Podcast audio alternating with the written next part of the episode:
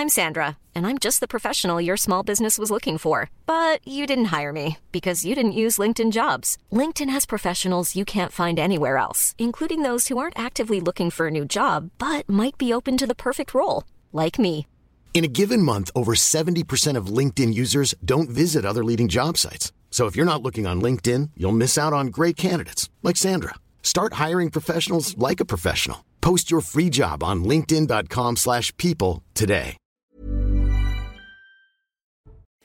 Bonsoir à tous et bonsoir à toutes. Bienvenue dans Punchline ce soir sur CNews. La tension monte encore d'un cran en Israël où les combats se multiplient après les découvertes abominables des massacres dans les kibbutz. L'effroi est total. Quelle sera la réponse de l'armée israélienne qui continue de bombarder les positions du Hamas à Gaza? On sera sur place dans un instant avec nos envoyés spéciaux. En France, l'indignation ne retombe pas. La classe politique se déchire après les propos de la France insoumise, incapable de condamner clairement les exactions des terroristes.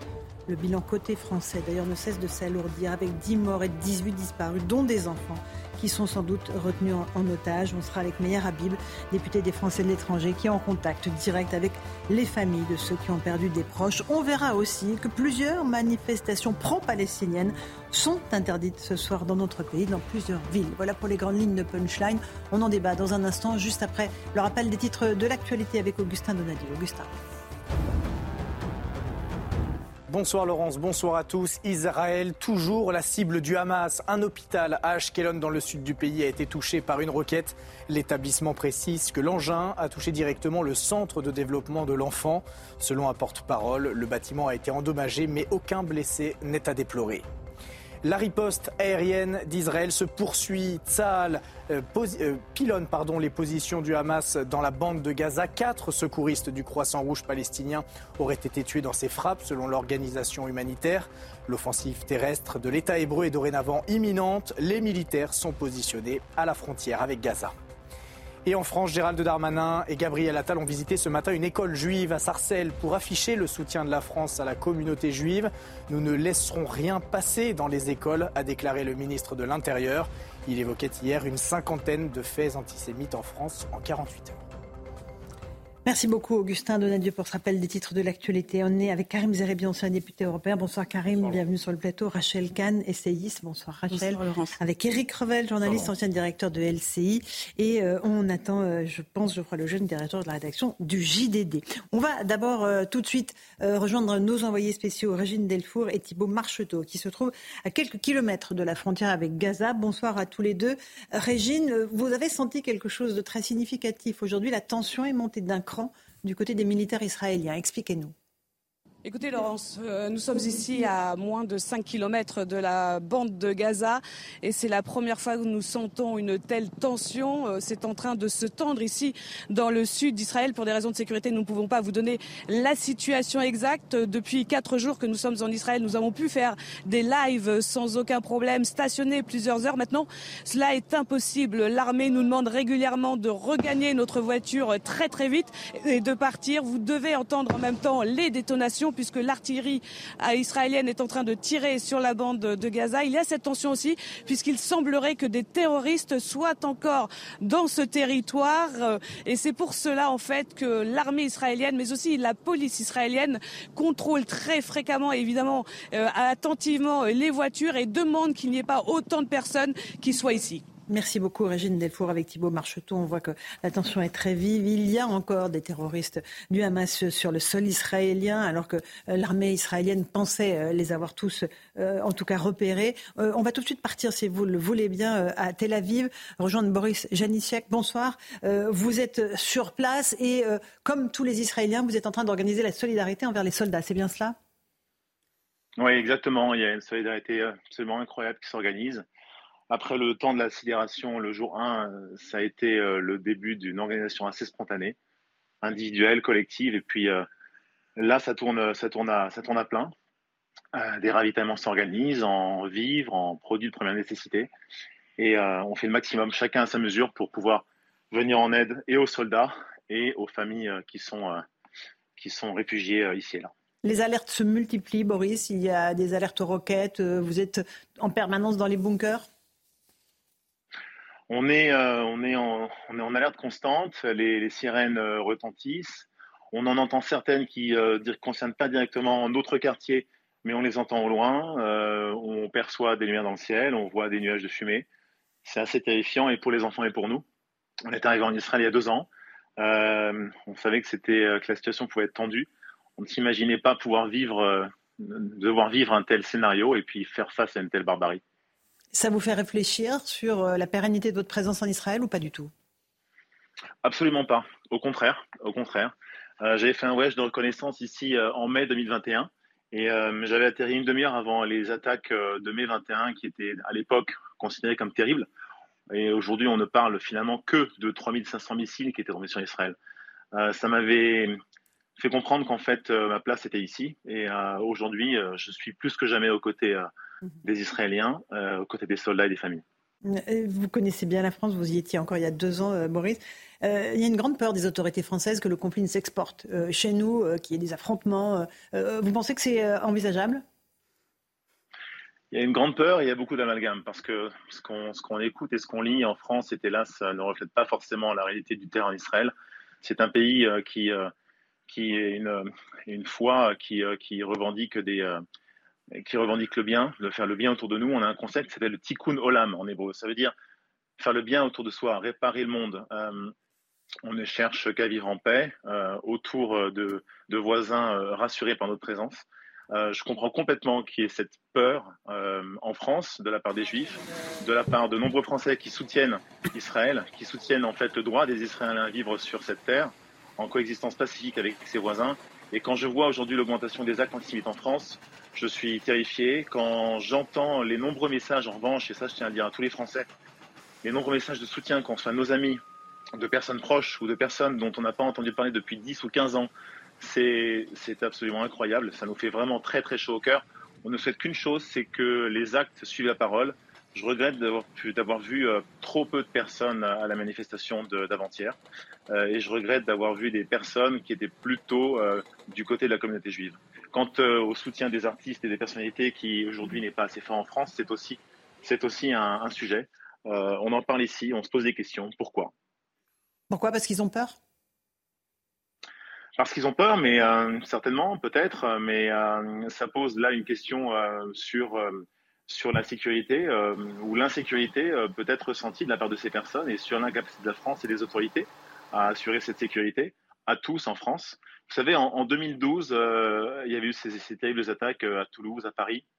Et euh, je me rappelle avoir accompagné mes enfants, petits à l'époque, à l'école. Et je me rappelle de cette matinée où on a débarqué à l'école dans le 16e arrondissement de Paris avec des militaires, des, des, militaires lourdement armés postés, postés aux portes des écoles. C'est resté un traumatisme qui ne s'effacera jamais.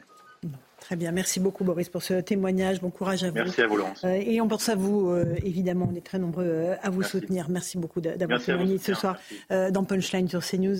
Rachel Kahn, on a parlé avec Boris de l'antisémitisme, des actes antisémites en France. Il y a une vraie crainte, évidemment, euh, que le conflit euh, ne ressurgisse chez nous. Il n'a malheureusement jamais euh, quitté le sol français et vous êtes trop bien placé pour le savoir. Et, vous me signaliez avant l'émission qu'on est aujourd'hui le jour de l'anniversaire d'Ilan Halimi qui est mort. Oui, il aurait dû avoir... Massacré par des barbares. Barbares. Il aurait dû avoir 41 ans aujourd'hui, donc encore un, jeune homme. Et c'est vrai que par rapport au témoignage de, Boris, ouais, voilà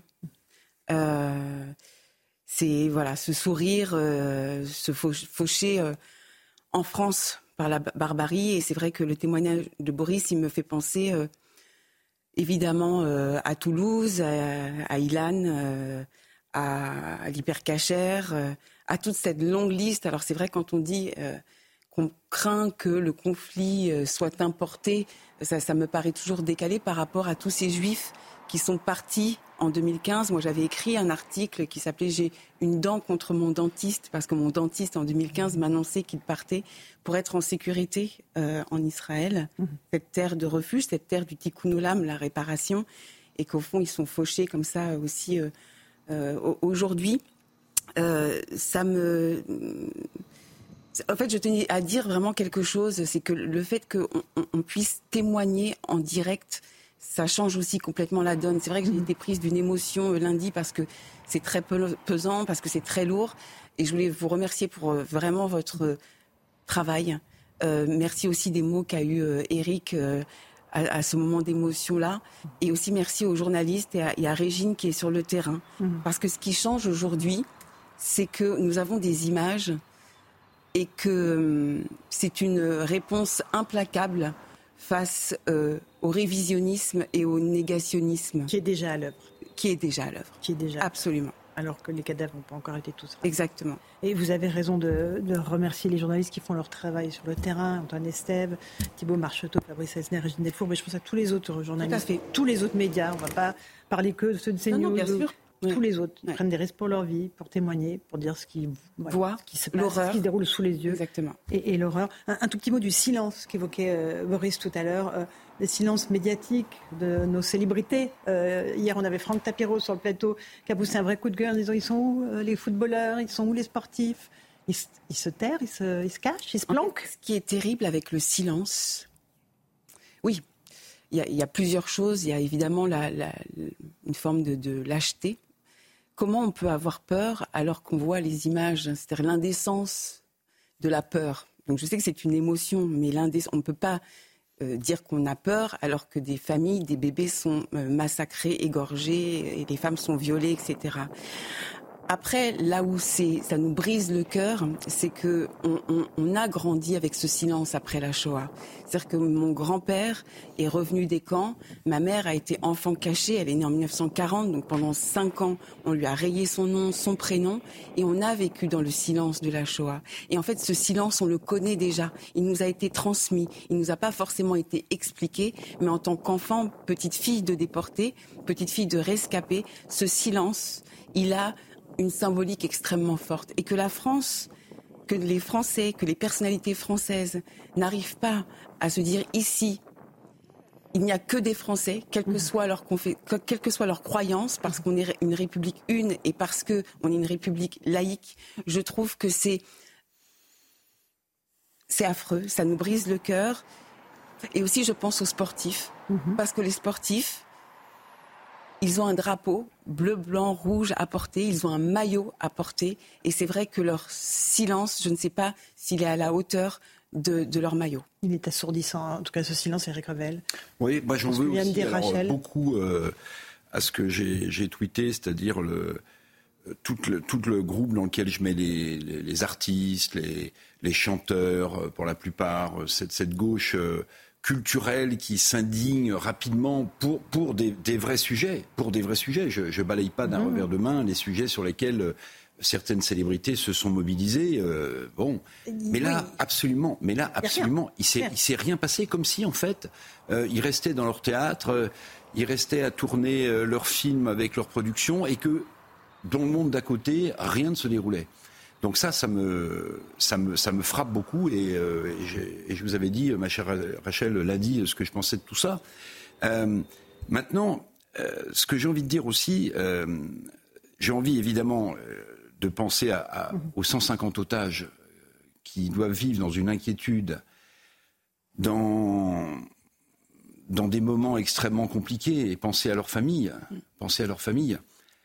Donc il y a ces 150 otages qui sont pris comme une monnaie d'échange par ces barbares. Mais j'ai aussi une pensée parce que mhm. il y a d'autres personnes qui sont prises en otage dont on ne parle jamais, qui est le peuple palestinien. Le peuple palestinien aujourd'hui, il est dans une situation absolument infernale, infernale. C'est-à-dire quand le Hamas se livre aux exactions qu'ils ont produites en terre israélienne, ils savent très bien que la réplique sera terrible.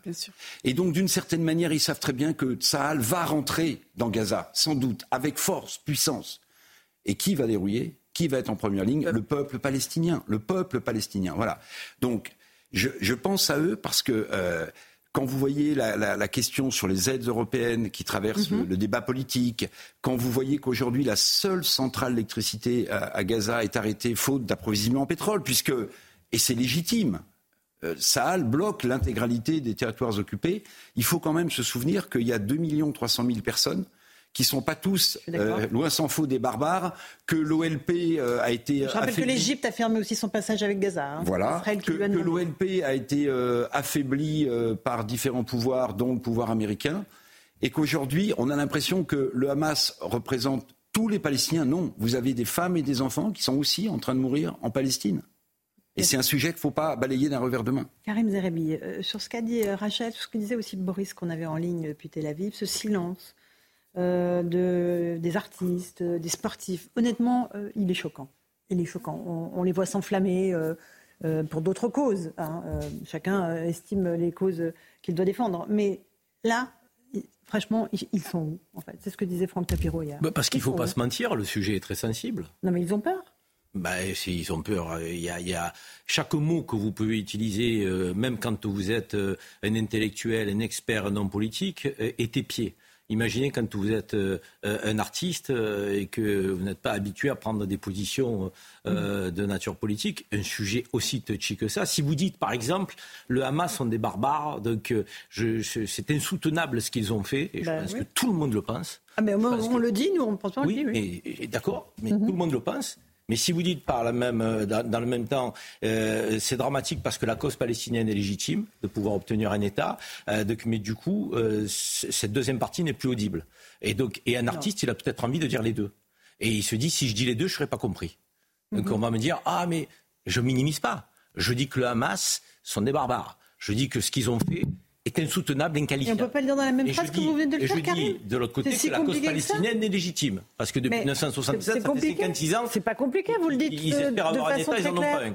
Donc, et ils sont aussi dans des souffrances qui sont euh, euh donc, euh, dramatiques.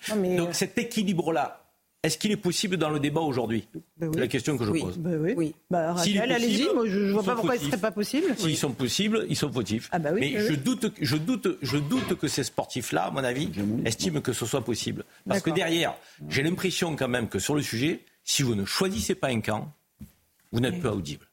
Mais non, si vous ne choisissez pas un camp, vous n'êtes pas Répondez après Geoffroy. je, je pense que c'est de notre responsabilité d'adultes et c'est toujours les débats qu'on a sur la démocratie, sur le dialogue, sur remettre euh, la réflexion, les nuances, la raison au centre. Et bien là, justement parce que c'est un sujet épineux, moi j'attends des personnalités qu'elles prennent parti justement en expliquant leur, euh, leur, leur positionnement. C'est pas c'est pas manichéen, c'est une guerre extrêmement complexe. En tout cas, il y a un truc qui n'est pas complexe sur cette barbarie.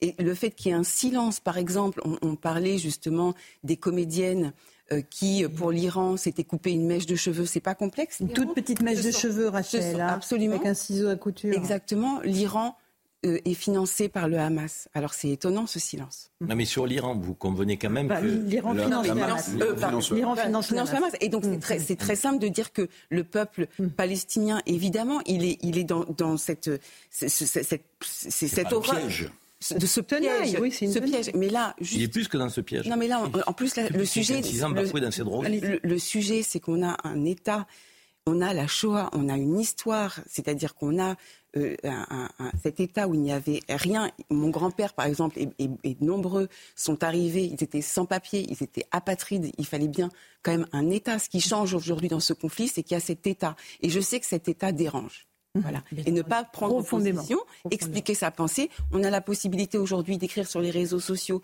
on a la possibilité de, faire des tribunes, enfin d'expliquer une pensée même pas complexe. Mhm. Euh, euh, franchement, ça, va de soi. Euh, on va en revenir à ce que vivent les gens et les Israéliens sur le terrain. Je passerai la parole ensuite, au le jeune. on va voir qu'il y a des centaines de personnes qui sont portées disparues, vous l'avez dit, et donc ça veut dire autant de familles qui attendent, qui recherchent, qui scrutent les réseaux sociaux euh, dans l'espoir d'un indice ou de retrouver leur famille. récit de Maxime Lavandier. Voici Aviv, ma plus jeune nièce, âgée de deux ans et demi. Au moment de montrer les photos de sa famille, Lior ne peut contenir ses larmes. C'est ma sœur Doron.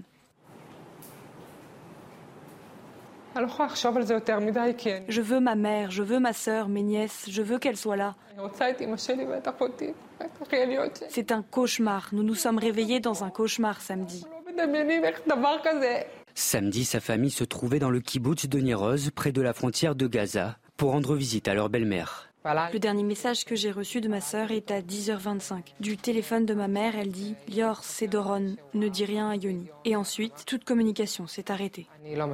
Sans nouvelle d'eux, Yoni, le beau-frère de Lior, craint un enlèvement. Il géolocalise le téléphone de son épouse, puis découvre une vidéo sur les réseaux sociaux. Elle montre un groupe de personnes, dont des enfants, transportés à l'arrière d'un camion. L'un de ces combattants couvre d'un tissu les cheveux d'une femme. Cette femme, Yoni l'a reconnue. Il s'agit de la mère de Lior. Comme elle, de nombreuses familles recherchent désespérément des nouvelles de leurs proches, capturés par le Hamas et dispersés sur tout le territoire de la bande de Gaza. Ça, ce sont les effets du terrorisme euh, du Hamas, évidemment, Geoffroy Lejeune. Euh, on évoquait euh, avant que vous n'arriviez euh, cette crainte qui est en France d'en dire trop, d'en dire pas assez, de, soutenir sans soutenir, de dire on soutient l'État Israël, mais c'est audible aujourd'hui ou pas? Écoutez, j'ai eu la chance de vous écouter un peu avant d'arriver. Et je connais bien les raisonnements de Karim habituellement. Je vois très bien la manière dont Karim progresse dans ses raisonnements, cette espèce de, toujours de volonté de rester équilibré, etc. Mais mhm. là, là j'étais pas d'accord. J'étais pas d'accord pour une chose. Et je pense qu'il y a un débat il y a vraiment un débat et je pense que Rachel en conviendra, Eric en conviendra sur euh, sur l'État palestinien, l'État euh, israélien, etc. Un débat intéressant euh, où moi je peux tout entendre à ce sujet-là. En effet, Karim a dit bafouer dans leurs droits les Palestiniens. Je peux tout entendre à ce sujet-là. C'est un vrai débat, c'est un débat historique, c'est un débat douloureux, c'est un débat compliqué et on, a le droit en fait d'être nuancé sur le sujet. Mais là, en l'espèce, ce qui est en train de se passer en ce moment, je pense, ne souffre pas le débat. Euh, je pense que, en fait, et vous avez raison de dire en France, en réalité, euh, ce qui se passe, euh, le fait de, que certains, et notamment certains responsables politiques, ne soient pas capables de qualifier d'actes terroristes ce qui s'est passé est un énorme problème. Qu'il y ait une forme de, volonté de nuance tout à coup, des gens qui sont pas très nuancés d'habitude sur le sujet, m'étonne énormément. Et surtout, la motivation qui conduit à cette volonté de nuance tout à coup est, profondément délétère en réalité. C'est vraiment parce que euh, alors pour essayer d'être un petit peu, euh, comment dire, euh, nuancé à mon tour, la majorité des États arabes aujourd'hui, c'est pas qu'ils soutiennent Israël, mais c'est qu'ils sont, ils ont pacifié leurs relations avec Israël. Mhm. Le Maroc, le, quasiment l'Arabie Saoudite, enfin pas la majorité, mais une partie d'entre eux. Une partie. Non, mais donc ça veut dire que le sujet est compliqué. Et je prends l'exemple du Maroc à dessein parce que moi j'étais il y a à peu près un an sur les Champs Élysées au moment de France-Maroc et j'ai vu des drapeaux palestiniens à l'époque. Et ce qui est intéressant et ce qui est même, enfin je pense grave et dangereux, et c'est pour ça que en France c'est inquiétant ce qui se passe en ce moment, c'est que les, les, les, les communautés, euh, disons, arabo-musulmanes françaises ont pris fait et cause pour la Palestine, alors que leurs pays d'origine euh, sont beaucoup plus ouverts, entre guillemets, sur le sujet. Et ça, je pense que c'est un problème. Et je pense que c'est ça qui conditionne la réaction politique, notamment de la France insoumise, pour ne pas les citer. Et c'est ça qui conditionne un certain nombre de réactions. C'est ça qui conditionne, par exemple, vous avez parlé du, du silence des actrices avec les mèches de cheveux euh, sur l'Iran et tout à coup, qui sont très silencieux. Les rappeurs, pardon, la réaction des rappeurs n'est pas celle de, de du... Les footballeurs euh, Les footballeurs, etc. Donc, non mais c'est inquiétant, en fait. C'est inquiétant parce que ça dit beaucoup de choses sur la France en réalité. Et moi, le débat sur euh, Israël-Palestine, je veux bien qu'on l'ait. En réalité, tout ce qu'on pourra dire ici n'aura assez, aura assez peu d'impact là-bas. En, revanche, par contre, sur la manière dont en France ce débat devient empoisonné, c'est super inquiétant sur l'état de notre société à nous. Mhm, absolument. Euh, Rachel, euh, Karim, peut-être vous voulez répondre à Geoffroy. franchement, je pense que le, le débat serait trop long, moi, dans ma réponse. Donc, je ne veux, pas, je veux pas polluer l'émission, mais je ne suis pas du tout d'accord quand il dit oh, l'État palestinien, c'est intéressant. Non, c'est pas intéressant. C'est une question cruciale. Je veux dire, qui fait qu'à un moment donné, tu as des générations qui s'élèvent dans une forme de haine. Mais, mais et qui peuvent, qui peuvent générer et nourrir à un moment donné euh, de, que des comportements de terrorisme derrière. Mais ce que je veux dire par là, c'est que c'est pas balayer d'un revers de main. C'est pas, euh, c'est intéressant. C'est une question cruciale. Et on peut faire les deux. Je suis désolé, moi je suis pas dans la nuance molle. Moi je dis, euh, que c'est de la barbarie, que c'est du terrorisme, que c'est insoutenable. c'est indiscutable. Mais je dis que dans un même temps, il y a une réalité qui dure et qui perdure et qui n'a que trop duré depuis 56 ans. 1967, il y a des frontières qui ont été établies. Il y a un État de, qui espère une génération qui n'a vécu que dans une prison à ciel ouvert, des bombardements réguliers. Les dix dernières années, il y a eu 5500 morts en Palestine. Est-ce qu'on a fait beaucoup d'éditions spéciales je te pose la question. Il y a eu 5500 morts. Je veux dire, une, une, mort palestinienne vaut une mort israélienne. Une mort israélienne vaut une mort palestinienne ou pas? Dans mon esprit, oui. Mais, dans ton esprit, tu veux de la nuance même au niveau des morts. Juste, je suis pas dans la compétition de la douleur. Je pense que... On est en plein cœur de ça, Karim. Mais on mélange tout, là mélange tout. On mélange tout. On mélange tout. On n'est pas en train de compter les morts d'un côté, les morts de l'autre. on est face à un acte de barbarie. Mais je vous on le condamne. Laurent, je viens de donner un chiffre. Il vous interpelle pas, mais c'est pas grave. Au cours des dix dernières années, il y a eu 5500 morts en Palestine. Est-ce qu'on a fait beaucoup d'émissions spéciales? Je ne dis pas qu'il fallait en faire tous les jours. Je dis qu'à un moment donné, un mort palestinien, pour moi, dans mon émotion personnelle, Karim Zeribi, elle est aussi importante qu'un mort israélien. Et quand j'entends les informations qui sont rentrées dans les kibbutz, ils ont tué des enfants, des femmes. Mais mon émotion, elle est, elle est, elle est déchirée Parce que je me dis, comment des hommes peuvent faire ça? Je veux dire, on n'est plus au stade de l'humanité, là. On est au stade de la barbarie. Alors que la cause, elle est tellement légitime que je me dis, ils sont en train de prendre en otage le peuple palestinien qui va se faire bombarder. Il y en a 260 000 qui ont été déplacés à Gaza, là. 260 000. Donc, je veux dire, franchement, vous pensez que tous les Palestiniens adhèrent au Hamas On continue le débat. Euh, Eric, ce que je disais, mais Karim, juste, juste, d'abord, d'abord, euh, les, les actes qu'a commis le, le, Hamas sont absolument, euh, à, mon sens, du, du jamais vu. C'est un terrorisme, une barbarie. Euh, le Hamas veut la destruction d'Israël. C'est un point fondamental. La question du territoire palestinien, elle se pose, elle devra se poser et elle devra trouver une solution. Moi, j'en suis convaincu. Sauf que les territoires occupés sont sans doute les territoires qui reçoivent le plus d'argent de la communauté internationale. Si, si, je vais poursuivre. Juste, je poursuis. Je poursuis. Or, les gens de l'OLP, les gens de l'OLP à l'époque de Yasser Arafat, du Fatah et maintenant du Hamas, ils sont corrompus ils sont corrompus et le peuple palestinien ne voit jamais ou très peu d'aide. Non, non, non, ce que ça explique, c'est que ces 2 millions de personnes qui vivent pour la plupart d'entre eux dans une misère absolue, je crois que c'est 110 dollars par mois, enfin c'est une misère absolue. Il n'y a rien dans les territoires occupés. Ils devraient quand même et en fait, c'est très utile pour le Hamas et l'OLP d'avoir une misère à Gaza. C'est très très utile. Allez, on continue le débat dans un instant, Il faut en parler, Karim. Parce Karim, Rachel et Geoffroy, on fait une petite pause. On se retrouve dans un instant dans Punchline sur CNews. À tout de suite. 17h31, presque 32. On se retrouve dans Punchline sur CNews. D'abord, le rappel des titres de l'actualité avec Augustin Donadieu. Emmanuel Macron recevra les chefs de parti demain à l'Elysée. Le président veut faire un point concernant la situation des Français présents en Israël. Il convie les différentes formations politiques, y compris celles de l'opposition, et il tiendra dans la foulée une allocution télévisée à 20h à l'issue de cette réunion.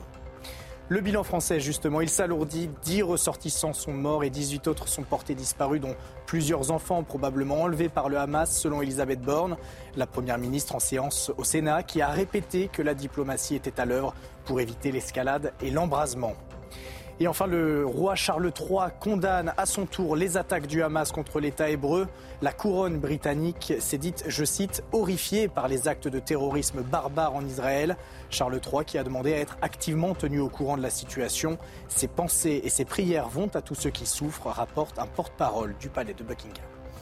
Merci beaucoup, Augustin Donadieu, pour le rappel des titres de l'actualité. On a été rejoint par Meyer Habib. Bonsoir, Meyer Habib, député LR des Français établis hors de France. Euh, le bilan, euh, on, vient de le voir, s'est alourdi. 10 morts côté euh, français au milieu des centaines de victimes israéliennes. 18 dont on est sans nouvelles, notamment des enfants qui pourraient être pris en otage, c'est bien cela? Absolument, il y, a, des enfants pris en otage. Le garçon de 12 ans, j'avais dit, je n'arrête pas de dire que le, le bilan ne cesse de s'alourdir, ne cessera, et pour en, Israël en général et pour les Français d'Israël. On a 200 000 Français d'Israël. Mais on ne sait pas réellement combien, mais euh, il n'y a, pas un Français juif en France qui n'a pas un, parent aussi en Israël. Euh, ce sont des barbares. Vous savez, dans la Marseillaise, entendez-vous dans les campagnes, rougir, c'est faire égorger nos filles, nos fils et nos compagnes. Mhm. C'est exactement ce qui est en train de se passer, ni plus ni moins. Ils sont rentrés dans des maisons, ils ont égorgé des familles, à une famille entière qui a été effacer la carte française. Et c'est pour ça qu'aujourd'hui, on est dans la, le mal absolu. Je crois que même Daesh n'a pas été aussi loin de ce qui s'est passé actuellement. J'ai peur que hum, Daesh soit absolument aussi cruel et monstrueux que, que l'est le Hamas. Euh, pour ceux qui sont encore peut-être pris en otage, on n'a aucun indice, aucun signe de vie dans les familles que vous avez eues, vous, en ligne Les Israéliens communiquent très peu mhm. euh, là-dessus parce qu'il y a euh, aujourd'hui une liste qui a été donnée. Une 50 familles ont été prévenus que leurs euh, proches étaient pris en otage.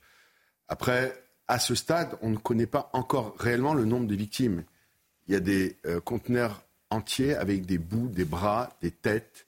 Euh, le papa de Avidan m'a raconté des scènes terribles lorsqu'il a été identifié le corps de son fils. Il pleurait, il n'arrivait pas, mais il est médecin. Et c'est des choses qui ne sont pas humaines même les animaux, je crois, ne vont pas jusque-là. Et donc, vous pouvez comprendre qu'à ce niveau-là, on sait qu'il y a des disparus, mais on ne sait pas s'ils sont morts ou ils sont en otage. C'est la question qui se pose. Est-ce qu'il y aura 100 otages, 150, 200 Je crains qu'on soit plus proche que le 100. Et je, vous savez, beaucoup de, les Israéliens sanctifient la vie et ils se sont battus.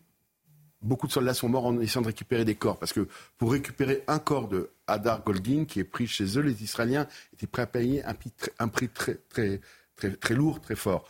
Là, on sait qu'il va avoir peut-être près de 200. C'est dramatique et c'est un, une immense tragédie euh, pour l'humanité tout entière. Il y a ce qui se passe en Israël, il y a aussi le débat politique en France, euh, avec ces turpitudes, malheureusement, ceux qui refusent de condamner clairement euh, les exactions commises par le Hamas, ceux qui font des atermoiements pour dire est-ce que c'est ou non une organisation terroriste. J'entends de temps en temps. Et on va écouter quelques. Pas des combattants. Oui. C'est des terroristes. Il faut. C'est pas des soldats. Je on ne dit pas le mot combattant. Oui, non, je, je pense qu'on parle en général. Ce sont, aujourd'hui, il faut appeler un chat un chat. Ce sont des barbares, des terroristes, des djihadistes. D'accord. Euh, on va écouter d'abord Gérard Larcher, qui était ce matin notre invité sur CNews. Puis on écoutera Manuel Bompard de la France Insoumise, qui était euh, chez nos confrères. Je pense que la France Insoumise a quitté les valeurs de la démocratie et les valeurs de la République. J'ai bien noté que deux ou trois d'entre eux étaient en train de se détacher de la France Insoumise. Mais quand Mme Panot refuse hier de qualifier le Hamas de terroriste. Que dirait-elle ce matin quand on découvre dans ces deux kibbutz les crimes, les crimes contre des enfants, les crimes contre euh, les civils? Euh, Est-ce que c'est pas un acte, c'est pire qu'un acte terroriste, c'est un acte criminel qui touche aux valeurs les plus profondes? Je me fie à la boussole qui est celle du droit international, parce qu'on ne peut pas faire n'importe quoi, parce que bien évidemment que je comprends tout à fait que l'émotion puisse consister à dire euh, tout ça c'est du terrorisme, mais sauf que nous sommes dans une situation dans laquelle la responsabilité... Si c'est pas du terrorisme, c'est quoi à vos yeux? C'est de la résistance Ce sont des crimes de guerre, madame, des crimes de guerre. Vous savez ce que ce sont des crimes de guerre Dans le cadre d'une résistance, c'est ce que vous dites? Mais pas du tout, je n'ai jamais dit ça. Je n'ai jamais dit ça. Je dis la même chose que ce que dit euh, le représentant de l'État d'Israël aux Nations Unies crimes de guerre euh, Qui est-ce qui veut rebondir là-dessus? Est-ce que ce sont des crimes de guerre? Est-ce qu'il y a un État? Ce sont des crimes contre l'humanité d'abord. Ce sont des crimes contre l'humanité, pas des crimes de guerre, pas cette barbarie-là. Et ensuite, pardon, mais euh, à part François Ruffin qui a qui d'ailleurs n'était pas dans l'hémicycle hier, qui a donné une interview au Monde où mhm. il essaie d'expliquer pourquoi lui il appelle ça terrorisme. Je pense que la France insoumise, c'est c'est totalement torpillé. C'est totalement torpillé. Sur un sujet comme celui-ci, ne pas donner euh, des vrais mots à des vraies situations, c'est c'est pire qu'une erreur politique parce qu'il y a du calcul politique oui, dans le positionnement Il y a, du calcul politique, attendez, vous le savez parfaitement. Mais bien sûr, mais on peut être dans le calcul politique, mais pas avec ce qu'on a vu, pas avec ce qui s'est passé en Israël. Là, il faut abandonner sa cartographie politique. Il faut être, il faut être un citoyen de la République française et, prendre une position claire. En fait, Sur les jeunes? C'est quelle, quelle, pudeur en fait. Ce sont des arguties juridiques euh, utilisés pour ne pas prononcer le mot, pour ne pas fâcher l'électorat. C'est tout, c'est aussi simple que ça. Il y a 69% des musulmans qui ont voté en 2022 qui ont voté pour Jean-Luc Mélenchon. C'est leur nouvel électorat, c'est leur nouvelle boussole. C'est euh, Ercilia Soudek qui met des t-shirts boycott Israël à la fête de l'humanité et tout le monde applaudit, tout le monde trouve ça génial. Euh, euh c'est une rente en fait, c'est une rente électorale. Ils ont choisi leur peuple euh, et, et, je veux dire, en, fait, personne ne peut se réjouir de ça, même pas leurs opposants en réalité, mmh, mmh. parce que si vous voulez qu'un jour on ait une chance de faire nation, que, comme comme on dit, c'est un terme un peu désuet, je sais que ça fait plus, ça parle plus à personne. Il va falloir arrêter de considérer les musulmans comme forcément des soutiens euh, du Hamas et de la cause palestinienne. En fait, c'est complètement débile. Je donnais l'argument tout à l'heure du fait que, que, certains pays arabes, en l'occurrence euh, le Maroc, l'Arabie Saoudite, euh, avaient quand même pris, euh, enfin, une position beaucoup plus nuancée ces derniers temps sur la question euh, de, dans les relations avec Israël. Et aujourd'hui, ces gens-là, en fait, les gens de la France insoumise considèrent les musulmans comme des comme des abrutis en réalité, qui ne réagiraient que de manière grégaire sur la question et, et ne s'adressent pas à leur intelligence, mais à leur instinct. C'est complètement, enfin, mm. c'est, c'est, au-delà du fait que c'est scandaleux, c'est une marque de mépris abominable en fait. Rachel, vous pensez la même chose, Karim? Oui, oui, enfin, sur le, effectivement, la marque de mépris, puis le fait aussi de penser que tous les musulmans ou tous les entre guillemets racisés penseraient tous pareil aussi. C'est vraiment l'inverse de l'émancipation. Euh, après l'esclavage, c'est l'inverse de la décolonisation, c'est-à-dire que c'est pas parce qu'on a cette couleur-là de peau qu'on va voter tous pareil. Ou cette religion-là, cette religion à la religion. Exactement, c'est pas parce qu'on est juif qu'on va penser tous pareil aussi. Hein. On a entendu que les juifs auraient perdu leur boussole, ça aussi. Et c'est pareil, faire nation. C'est ce que fait Israël aujourd'hui, faire nation. Alors même qu'on sait à quel point politiquement Israël est divisé. Amos Gitaï, moi, c'est quelqu'un qui m'est cher, c'est un metteur en scène, réalisateur qui a travaillé sur Rabin euh, sur la question de deux peuples, deux États, qui est complètement aux antipodes du gouvernement israélien et qui fait nation aujourd'hui face à cette barbarie. Ce sont, vous savez, LFI. Euh, ce ne sont plus nos adversaires politiques, ce sont nos ennemis. Ce sont des traîtres à la République et des traîtres à la nation. C'est très fort ce que vous dites. Les Français pensent aussi, euh, selon un sondage CSA pour CNews, que les propos de Jean-Luc Mélenchon ne sont pas acceptables. 82% des Français désapprouvent les propos de Jean-Luc Mélenchon. Karim. Moi, si j'avais été en face de Bompard, j'aurais demandé mais quelle différence il fait entre crime de guerre et terrorisme en fait mhm. C'est ce que je voudrais comprendre. Ah, c'est de l'argutie juridique, quoi. Non, mais, si, c'est intéressant. Bah, si, parce qu'un crime de guerre, c'est du terrorisme. Hein. Non, justement. Non, justement, le, le, le c'est quoi Non, mais il y a énormément de différences. Je, je, veux dire juridique. Euh, juridiquement notamment, et en fait, c'est défini par les conventions, etc. Le, le crime de guerre, c'est dans le cadre d'une guerre entre des armées, euh, des, des, des, toléré, le, fait de tuer quelqu'un est toléré. Tu vois, c'est c'est euh, c'est un combat, etc. Il y a des soldats les uns en face des autres avec des armes, et euh, il y a des il y a des morts, mais il y a pas de. Tu ne seras jamais traduit devant une cour martiale pour un acte de guerre. Les soldats français qui tuent des, des, des gens en Afghanistan, au Mali, etc. ne sont pas traduits devant des cours martiales. En revanche, le terrorisme, c'est sur des civils commis par des civils ou par des armées non régulières. Et, et, mais, mais en fait, là où je suis d'accord avec toi, c'est que il joue sur cette ambiguïté, sur le fait qu'en fait, ça n'est pas du tout la même chose, mais il joue sur le fait que c'est perçu à peu près de la même manière pour donner l'impression qu'ils condamnent sans condamner en réalité. Donc, ce qu'ils disent aujourd'hui est perçu par les gens qui mhm. disent Palestine vaincra euh, dans les banlieues, qui font des tags à la gloire du Hamas au soir des attaques, mhm. euh, dans les banlieues françaises, et, est très bien compris euh, par ces gens-là alors et, fait pour être accepté dans le débat public. La, chance, c'est que ça ne passe pas, c'est que personne n'est dupe. Mais euh, la réalité, c'est que c'est comme d'ailleurs, il y a une autre chose qui est extrêmement scandaleuse, c'est que moi, je, pense toujours que la question des deux États, etc., se pose et que quand je disais elle est intéressante, c'est pas une marque de mépris. Il faut que ce débat existe. Euh, je pense que le fait qu'il existe chez nous n'aura aucune incidence là-bas, mais ça c'est vraiment un autre problème. Et eux, il faut qu'ils débouchent. que je suis d'accord avec toi. Mais, mais c'est pas la solution. C'est ça que vous n'arrivez pas à comprendre. il y a 2 millions, si je peux me permettre. de dire allez-y, meilleur carré. Si je peux me permettre de vous un mot. C'est vrai que sur ce point-là, c'est un peu plus compliqué à expliquer ça aux gens. On parle d'apartheid. En Israël, il y a 2 millions de citoyens arabes qui ont les, mêmes droits que tous les Israéliens. C'est pire, moi je suis, j'ai fait une école qui s'appelle le Technion, qui est l'école polytechnique d'Israël. Quand je suis rentré, on avait un concours d'entrée pour euh, la population musulmane. Il y a une, entre guillemets une discrimination positive. C'est beaucoup plus facile les examens pour justement dire on va les éduquer pour que ça aille mieux. Est-ce que vous savez qu'aujourd'hui, au sein, donc, il y a 2 millions d'Arabes qui vivent en Israël qui ont tous les droits. Mais ce qui est dramatique, c'est qu'aujourd'hui, hier, à Jaffa et dans des villes arabes, on a sorti des drapeaux du Hamas. C'est désespérant. Quand Israël a fait les accords d'Oslo, moi j'étais contre ces accords. Mais Israël a dit on va faire ces accords d'Eslo. Vous savez ce que Barak a perdu trois ans, il a été éjecté parce que les bus sont exposés de partout, parce qu'ils ont pris, ils ont compris cette faiblesse. Sharon est sorti de la bande de Gaza jusqu'au dernier centimètre carré. Pour vous, il ne faut pas un État palestinien. Il faut une entité palestinienne, à mon sens. Ça veut dire quoi une entité palestinienne Une entité. Alors, la Jordanie, vous savez qu'avant 1923, les accords Cis-Picot, il y avait un seul État. La Jordanie, Transjordanie. 80% de la population palestinienne est jordanienne. Il faut une entité palestiniennes qui vivent avec les Jordaniens. Où ils sont, il faut bouger personne, transférer personne. Sortez ça d'où parce que mais, mais, comment vous voulez chapeau, un État Alors un, État palestinien. Est-ce que si c'est un État, est-ce que ça va avoir des avions Est-ce que ça va avoir une armée, des tanks plus un avion ne pourra, pourra aller regarder ce qui est en train de se passer. Mais, pourquoi vous n'imaginez pas la possibilité d'avoir demain des dirigeants palestiniens qui vivent côte à côte Ah ben ça aurait été un rêve avec des, Israéliens. Mais oui, mais ce rêve-là, pourquoi vous le baillez de revers de main La politique, c'est un idéal, non, On dirait que vous n'y croyez pas. Et donc parce que vous n'y croyez pas, il faut pas se. Mais moi, je veux bien y croire, mais à condition qu'ils changent leur manuel scolaire. Quand aujourd'hui les plus modérés des Palestiniens ont dans leur panier scolaire des cartes avec Israël de la, de la Méditerranée au Jourdain, je me pose des questions. Il y a un seul État juif, c'est peut-être un État trop pour modérés, quand vous dites les plus modérés quand on lit dans la presse des experts, quand on entend des ambassadeurs israéliens dire que Netanyahou a favorisé l'émergence du Hamas, ils mentent ou ils mentent pas? Parce que si c'est le cas, quelque part c'est le monstre qui se retourne contre mais, nous. Mais attendez, attendez. Non, mais que la gauche, je vous pose des questions simples. Que la gauche en Israël et, Netanyahou, qui a été élu à 5 roues, Israël reste un État démocratique. Et Netanyahou a été Hamas élu. a été élu aussi. Hein, non, non, non, non, là c'est dramatique. Là vous allez un peu trop loin.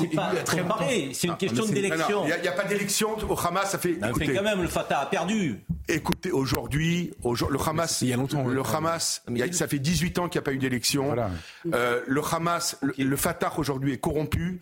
L'autorité palestinienne est dirigée par Mahmoud Abbas, qui est un négationniste. Il y en a partout dans le monde. Hein. il est au-delà de ça. Mahmoud Abbas, c'est pour ça que Netanyahou était contesté aussi. Hein. Mahmoud Abbas est un, est un, est un négationniste qui a dit aujourd'hui que la Shoah était due parce que les Juifs avaient de l'argent, des banques et pratiquaient l'usure. Il l'a dit il y a deux semaines.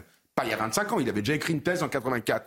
Donc il faut comprendre qu'aujourd'hui, l'État juif était prêt à se couper un bras et même deux bras, de vivre à côté d'un État palestinien, à condition, à, à, condition. Arrêtez, Monsieur le député, ça fait longtemps que c'est plus le cas. Ça fait longtemps que c'est plus le cas. On avance parce que là, je pas le dernier mot parce que j'aimerais qu'on évoque ce qui se passe dans notre pays. On aura ce débat euh, dans ah. plusieurs semaines. Mais bien sûr, c'est pas plusieurs mois. Plusieurs mois. C'est pas du sujet qui débouche. C'est pas la Ça n'est pas le sujet aujourd'hui. Ça n'est pas le sujet. La vérité, la vérité, ça n'est pas le sujet d'aujourd'hui. En fait, déjà, c'est pas nous qui allons régler ce problème. Premièrement, c'est pas la France qui va régler ce problème. Premièrement, et deuxièmement, ça n'est pas le sujet. Ce à quoi on est en train d'assister en ce moment est plus grave encore que la question de la solution politique qu'on attend en effet depuis 50 ans. Le sujet, c'est non, non. Le sujet, Allez-y, d'une phrase, c'est l'islamisme. D'une phrase. Non, non, le sujet, le sujet, le sujet, c'est toutes les sociétés aujourd'hui. Pour moi, aujourd'hui, le sujet, c'est la vie des populations civiles, de part et d'autre, qu'il faut essayer de sauver autant que possible. Parce qu'elles n'ont rien demandé. Aujourd'hui, elles subissent l'ignominie, elles subissent la barbarie. Et donc ça, c'est pas acceptable. Ensuite, effectivement, si vous voulez parler politique plus tard, très bien, restons dans l'émotion. Mais restons dans une émotion, effectivement, qui doit dire non, les populations civiles doivent être épargnées. Terminé, Geoffroy, Eric, et après, euh, j'aimerais vous entendre. Une phrase. Ce que je trouve révoltant aujourd'hui, c'est que on, certains, et notamment à la France insoumise, euh, mais pas que, pas uniquement en fait, dans globalement toute la gauche française, essayent de faire passer le discours traditionnel, classique, diplomatique gaulien de la France, non aligné avec les deux États, etc., etc. Euh, ils, ils, ont ce discours-là pour cacher en réalité une soumission ou euh, une complaisance avec l'islamisme. Je pense que c'est ça le sujet. Et je pense que c'est ça qui nous menace. Pour moi, pour moi le sujet, le sujet euh, avec ce qui s'est passé en Israël et euh, ce groupe terroriste du Hamas, c'est que j'ai en mémoire ce qui s'est passé euh, aux États-Unis avec Al-Qaïda, ce qui s'est passé en France avec Daesh, ce qui s'est passé en Israël avec le Hamas, ce qui risque de se passer ou parfois qui se passe avec le Hezbollah, chiite. Mm-hmm. Le vrai sujet, c'est comment les démocraties, notamment occidentales, font face à une vague islamique. Mhm. C'est ça le sujet. C'est ça le sujet. Il faut arrêter d'être dupe et naïf, à mon avis. C'est plus possible. Juste un petit mot sur les mots du député Bompard sur la question de crime de guerre. Ce qui se cache derrière le mot crime de guerre en droit international, c'est la guerre juste. Sauf que là, on n'est pas du tout dans ça, on est dans la barbarie. Mais je voudrais répondre, il y a quelque chose, on allait vers la paix justement, c'est ça, parce que tout le monde veut la paix. Le peuple juif cherche la paix dans toutes les prières juives, Ose Shalom, Mimrumav, L'appel, ce mot revient sans arrêt. Netanyahu devait aller au Maroc, au, mois de décembre. C'était un moment énorme. Le roi du Maroc est le, guide des croyants. le, prince héritier saoudien a dit qu'il était prêt. Et c'est les Américains qui poussaient les Palestiniens. Pourquoi Vous croyez qu'ils ne connaissent pas le problème palestinien Ils n'y sont pas sensibles. Parce qu'il faut avancer parce qu'il faut la paix dans cette région du monde. Et croyez-moi que s'il y a une main qui pouvait se tendre, en fait, il y aura toujours une Donc le Hamas ne voulait pas de ces accords. Mais non, le Hamas euh, voulait faire échouer la, la, finalité des accords euh, d'Abraham avec l'Arabie Saoudite qui a signé. J'aimerais juste qu'on écoute ce qui, a, ce qui a été dit hier. Il y a des manifestations pro-palestiniennes. Il y en a plusieurs qui sont interdites encore ce soir euh, à Lyon et à Paris. À Marseille, hier, on va écouter les slogans qui étaient chantés dans la rue. Rusa!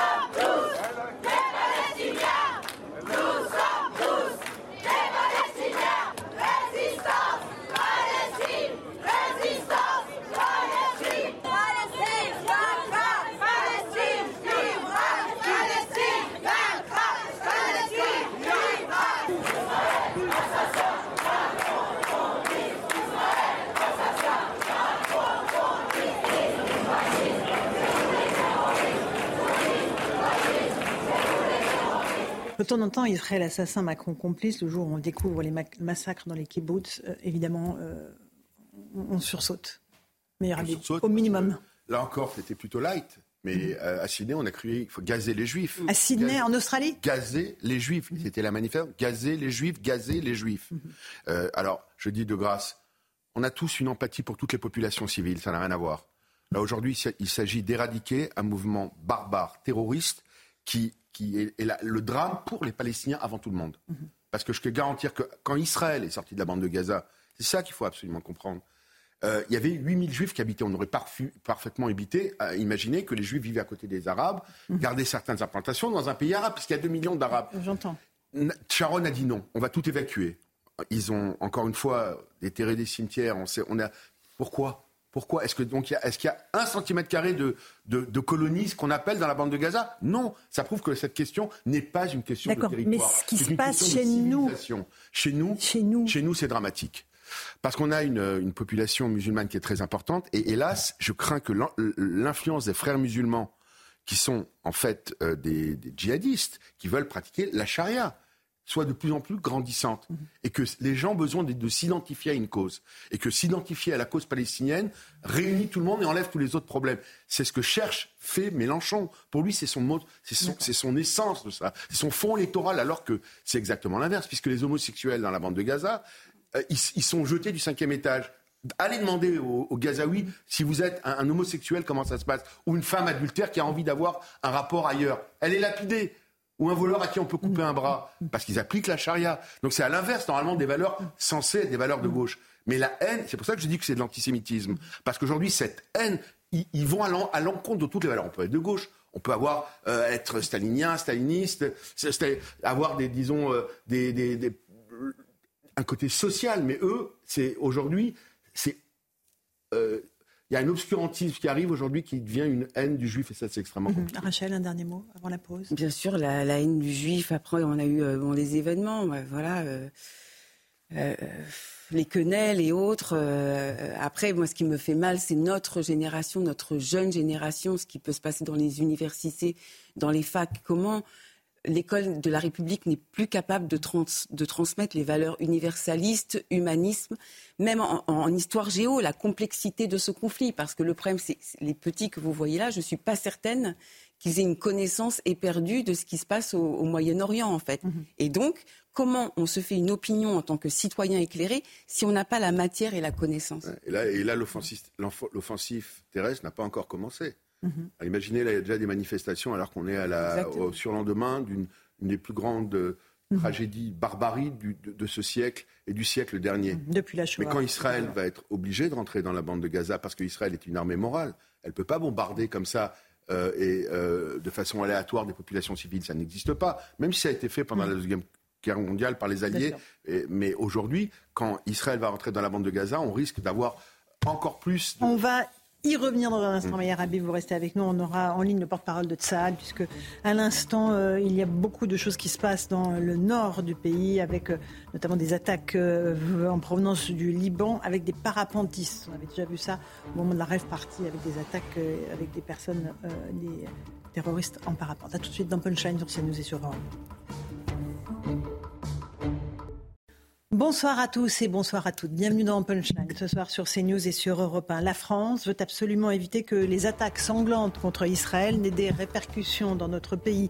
Tout dans le discours politique de nos dirigeants transpire la peur, la prudence, la diplomatie servile qui vise à ne surtout pas froisser ceux qui pourraient se servir de notre indignation pour s'en prendre à nous, à notre société, à notre mode de vie, c'est-à-dire les islamistes, ceux qui nous haïssent. Que redoute-t-on au gouvernement? Une flambée de violence contre les juifs français, bien sûr. Les actes antisémites se multiplient, euh, les lieux de culte sont protégés, mais plus largement, c'est un scénario bien sombre de reprise des affrontements qui est craint par ceux qui sont chargés de notre sécurité. Pour l'heure, l'émotion liée au massacre de ce festival de musique ou encore de ces kibbutz où tant de civils désarmés, hommes, femmes, enfants ont été abattus, torturés, brûlés vifs ou décapités, est encore trop forte. Mais demain, lorsqu'il s'agira d'assumer notre soutien à Israël, d'assumer que cet État a le droit de se défendre face à la barbarie des terroristes du Hamas, lorsque la réponse de Tsahal endurera plus de pertes humaines à Gaza, lorsque la désinformation battra son plein, cela a déjà commencé, et que l'on mettra en doute l'existence des massacres des kibbutz comme certains ont mis en doute l'Holocauste. Combien serons-nous alors? La question donne le vertige. On en débat ce soir dans Punchline.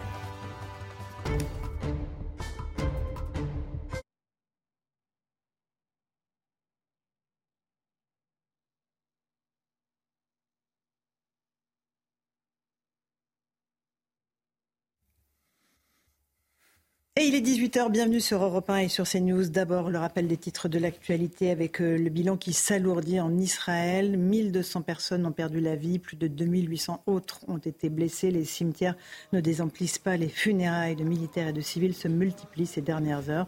Côté palestinien, selon les autorités locales, 922 personnes sont mortes et plus de 4650 ont été blessées. Israël, toujours la cible du Hamas. Un hôpital à Ashkelon, dans le sud du pays, a été touché par une roquette. L'établissement précise que l'engin a touché directement un centre de développement de l'enfance. Selon un porte-parole, le bâtiment a été endommagé. Aucun blessé n'est à déplorer. On sera en ligne dans quelques instants avec le porte-parole de Tsahal pour faire un point sur ce qui se passe sur le terrain. La France compte désormais 10 ressortissants morts dans l'attaque du Hamas. 18 autres sont portés disparus, dont plusieurs enfants probablement enlevés par l'organisation terroriste. Selon Elisabeth Borne, la Première ministre en séance au Sénat a répété que la diplomatie était à l'œuvre pour éviter l'escalade et l'embrasement. De son côté, Emmanuel Macron recevra demain les chefs de parti à l'Élysée. Le président veut faire un point concernant la situation des Français présents sur place en Israël. Il convie les différentes formations politiques, y compris celles de l'opposition. Il tiendra ensuite une allocution télévisée à 20h sur toutes les chaînes de télé. Et puis concernant le rapatriement des Français, alors que la desserte de Tel Aviv a été suspendue par Air France, le ministère des Affaires étrangères confirme un vol spécial demain pour rapatrier certains Français bloqués sur place. Priorité est donnée aux personnes vulnérables, les mineurs, les femmes enceintes ou les personnes en situation de handicap. Des voix s'élèvent toutefois pour dénoncer euh, trop peu d'évacuations et trop lentes. Voilà pour les grands titres de l'actualité. Il est 18h02 euh, et quelques minutes. Nous sommes avec Karim Zerebi, consultant CNews, ancien député européen. Bonsoir. avec Rachel Kahn, essayiste. Bonsoir Rachel. Meilleur Habib est avec nous. Euh, vous êtes député LR des Français établis hors de France. Geoffroy Lejeune, directeur de la rédaction du JED. Eric Revel, journaliste, ancien directeur général de LCI. On va partir sur le terrain, si vous me le permettez, rejoindre en direct notre équipe, euh, Régine Delfour et Thibault Marcheteau. Bonsoir à tous les deux. Vous vous trouvez à Ashdod. Euh, vous avez vécu une journée extrêmement tendue sur le terrain, Régine. Vous avez senti une vraie différence entre ce qui s'était passé hier et là, du côté des militaires israéliens Absolument, Laurence. Nous sommes euh, en Israël depuis quatre jours et c'est la première fois que nous sentons une telle tension. Nous étions à, dans le sud d'Israël, à quelques kilomètres de la bande de Gaza, à peine 5 kilomètres, et nous avons euh, entendu euh, très fréquemment ces tirs de l'artillerie israélienne, mais aussi les répliques du Hamas qui ont notamment touché, vous l'avez dit tout à l'heure, Askelon et puis aussi Ashdod, là où nous trouvons. Et il y avait aussi une autre tension puisque il semblerait qu'il y ait des soient toujours présents sur le territoire.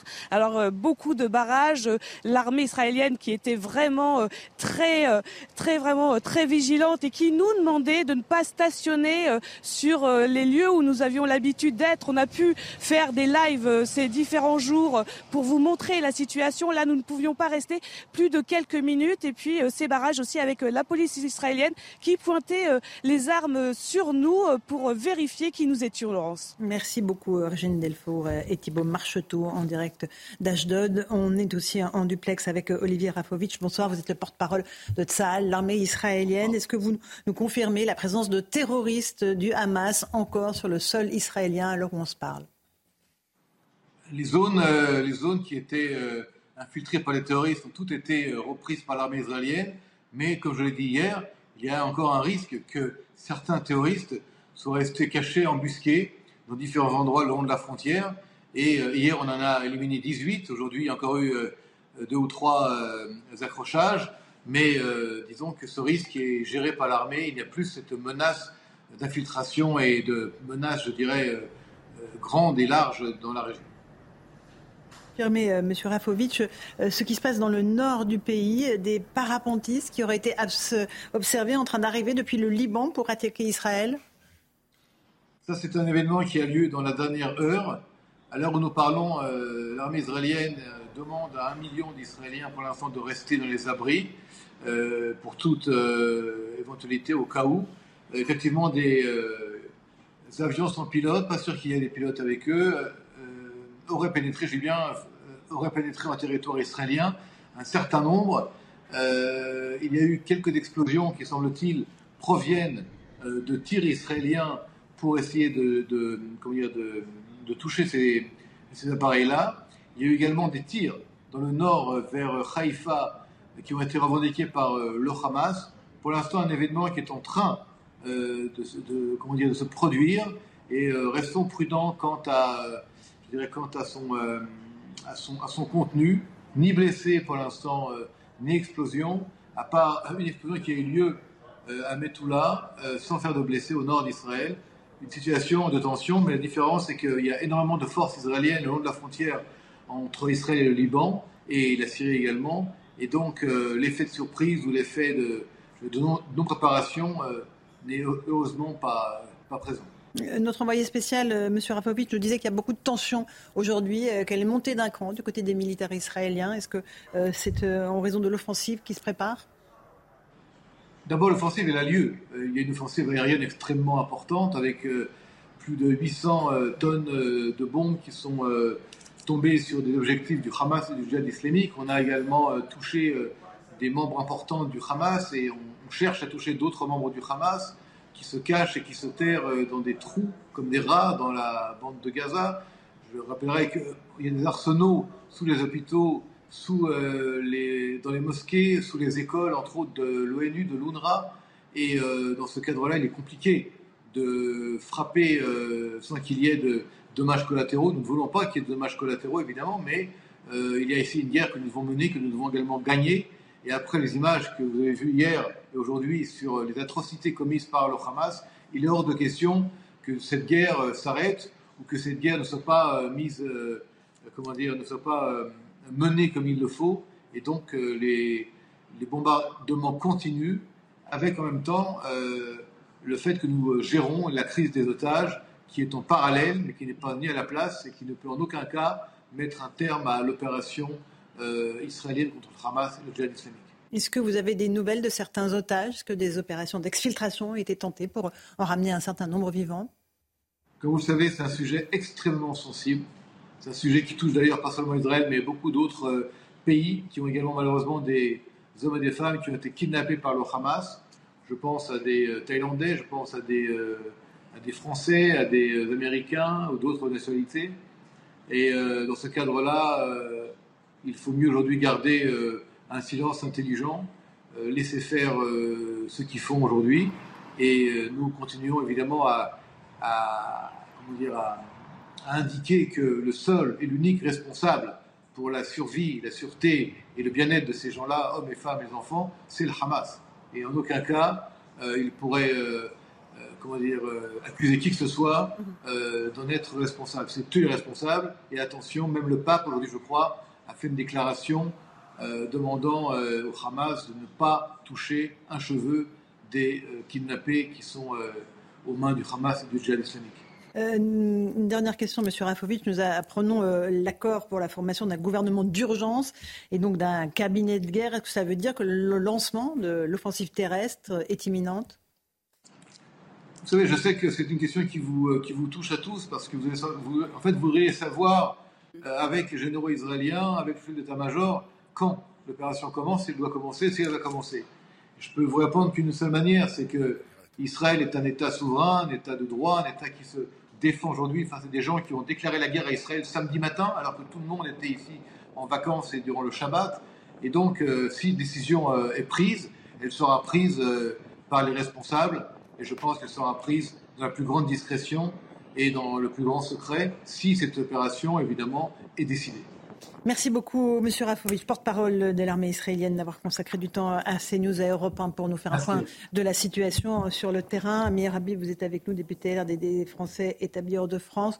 La question des otages, évidemment, la plus douloureuse pour les familles qui attendent désespérément des nouvelles, euh, des mamans qui espèrent que leurs filles soient encore vivantes, euh, des, des, pères qui ont perdu leurs enfants. Est-ce qu'on a des nouvelles ou pas? 80 familles ont été prévenues par les 82 familles ont été prévenues au moment où je vous parle, c'est sorti il y a quelques minutes par les autorités israéliennes que leurs euh, proches étaient euh, détenus en otage. Je pense que voilà, et ça c'est au fur et à mesure. Et hélas, ce qu'on est en train de voir, ce qui se passe dans le Nord, est extrêmement inquiétant accessoirement, Israël est aussi sorti du dernier centimètre carré du Liban. Et Barak avait décidé de sortir. Donc il y a zéro conflit territorial dans le Liban, zéro à la bande de Gaza. Là où il doit y avoir un conflit territorial, c'est en Judée, Samarie, ce qu'on appelle aussi la Cisjordanie. Et là, paradoxalement, c'est calme. Donc on voit bien la difficulté de comprendre que, au contraire, de rendre des territoires à chaque fois amène les terroristes et la terreur. Et, moi, je suis extrêmement inquiet de que le front nord s'embrase. Il y a des, des, bombes qui sont arrivées sur Haïfa, c'est une ville que je connais bien où j'ai habité pendant cinq ans. Et si on devait avoir à Dieu ne plaise des victimes en Israël, ça ouvrirait encore de façon plus forte. Hein, mais je crois qu'on peut faire confiance malgré tout à ça. L'Israël n'a pas l'habitude des guerres de barbarie. Israël a l'habitude de guerres normales, des guerres conventionnelles. En général, ils savent les gagner et ils les gagneront cette fois-ci. Là, ce qui est en train de se passer, c'est que c'est nouveau. C'est de la barbarie à l'état pur. Et c'est vrai que euh, il y a forcément eu des dysfonctionnements. On va Le temps de l'enquête sera évidemment venu dans les prochains jours. on va s'intéresser dans un instant, juste après une toute petite pause, à cette peur des autorités françaises que le conflit ne s'importe dans notre pays. On, sera en ligne avec Louis Alliot, le maire de Perpignan, qui veut s'exprimer sur ce sujet. A tout de suite dans Punchline sur CNews et sur Europe. 18h16, on se retrouve en direct dans Punchline sur CNews et sur Europe 1. On est en ligne avec Louis Alliot, qui est le maire RN de Perpignan. Bonsoir, monsieur Alliot. Euh, vous vouliez réagir à ce qu'a dit ce matin Gérard Larcher. Il était l'invité de Sonia Mabrouk sur Europe 1 et sur CNews. Il a estimé que l'ensemble de la classe politique avait été trop faible au cours de ces dernières années. On va l'écouter, puis vous allez réagir juste après. Nous avons été faibles? Qui, nous? Oui, tous collectivement. Tous collectivement, nous avons été faibles. Nous avons accepté en quelque sorte que, au prétexte de la religion, certains quartiers ne soient plus quasiment habitables, entre guillemets le mot, euh, parce qu'on serait juif ou qu'on ne serait plus de telle ou telle communauté. La République, c'est pas ça. C'est former une communauté nationale. Et là-dessus, nous devons très clairement euh, être intraitables. Est-ce que vous vous incluez là-dedans, Louis Alliot, dans ce la classe politique a été trop faible Vous êtes d'accord avec ça ou pas? Non, ils ont été trop faibles. Monsieur Larcher, les gouvernements de droite, les gouvernements de gauche, ils ont été d'un laxisme abyssal qui nous conduit aujourd'hui, pour l'instant pas dans une impasse, mais qui peut-être demain sera une impasse. Quand vous donnez la priorité au communautarisme, au, primat religieux dans un certain nombre de quartiers, dans un certain nombre même d'écoles, de clubs de sport ou je ne sais quoi, eh bien, vous en arrivez à des situations qui deviennent tendues, difficiles à gérer. Et on en arrive aujourd'hui au, au, personnage qui est quand même le numéro 2 de la République française, qui est en train de dire, eh oui, c'est abominable, on a collectivement échoué, euh, et euh, la République, c'est pas ça. Mais à ce moment-là, il faut qu'il démissionne, Monsieur Larcher, parce que le résultat que nous vivons, nous, partout en France, que nous subissons et euh, qui est en train de nous éclater à la figure, eh bien, c'est le système que Monsieur Larcher et ses amis ont mis en place depuis maintenant 30 ans. Et tous ceux qui le disaient auparavant, en l'occurrence nous, on se faisait traiter de fachos, de racistes, de je ne sais quoi. Et aujourd'hui, on voit M. Larcher qui dit des choses que nous disions déjà depuis 30 ans. Alors peut-être que dans ce pays, aujourd'hui en France, on arrivera quand même à dire c'est vrai, ils avaient raison, ils ont sûrement fait des erreurs euh, et, on ne les a pas bien compris, mais sur ces sujets-là, ils avaient raison bien avant les autres, ils avaient fait le diagnostic. Mais maintenant, il faut trouver les solutions. Parce que si les solutions, c'est la guerre ou la guerre, eh bien, je crains que les Français, euh, à l'avenir, ne subissent et ne vivent des moments très difficiles. Est-ce que vous redoutez, Louis Alliot, et on voit très bien la grande prudence de nos dirigeants euh, par rapport à ce qui se passe en Israël, une importation euh, de, ce conflit sur le sol français, avec pourquoi pas des tensions, des affrontements, des agressions contre les citoyens juifs?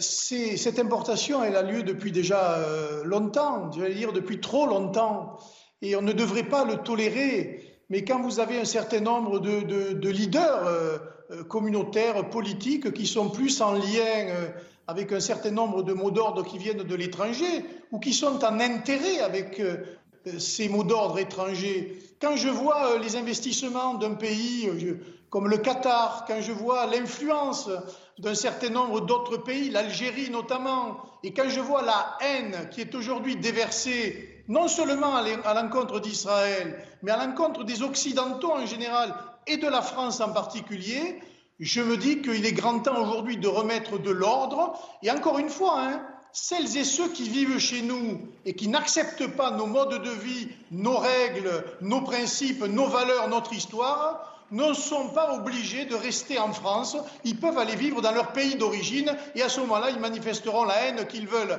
à l'égard de qui ils veulent, mais pas chez nous et pas aujourd'hui, après ce qu'on a pu voir ce week-end. Ce que vous nous dites, Monsieur Alliot, c'est en gros que le Rassemblement national, c'est le parti qui peut protéger les citoyens juifs français?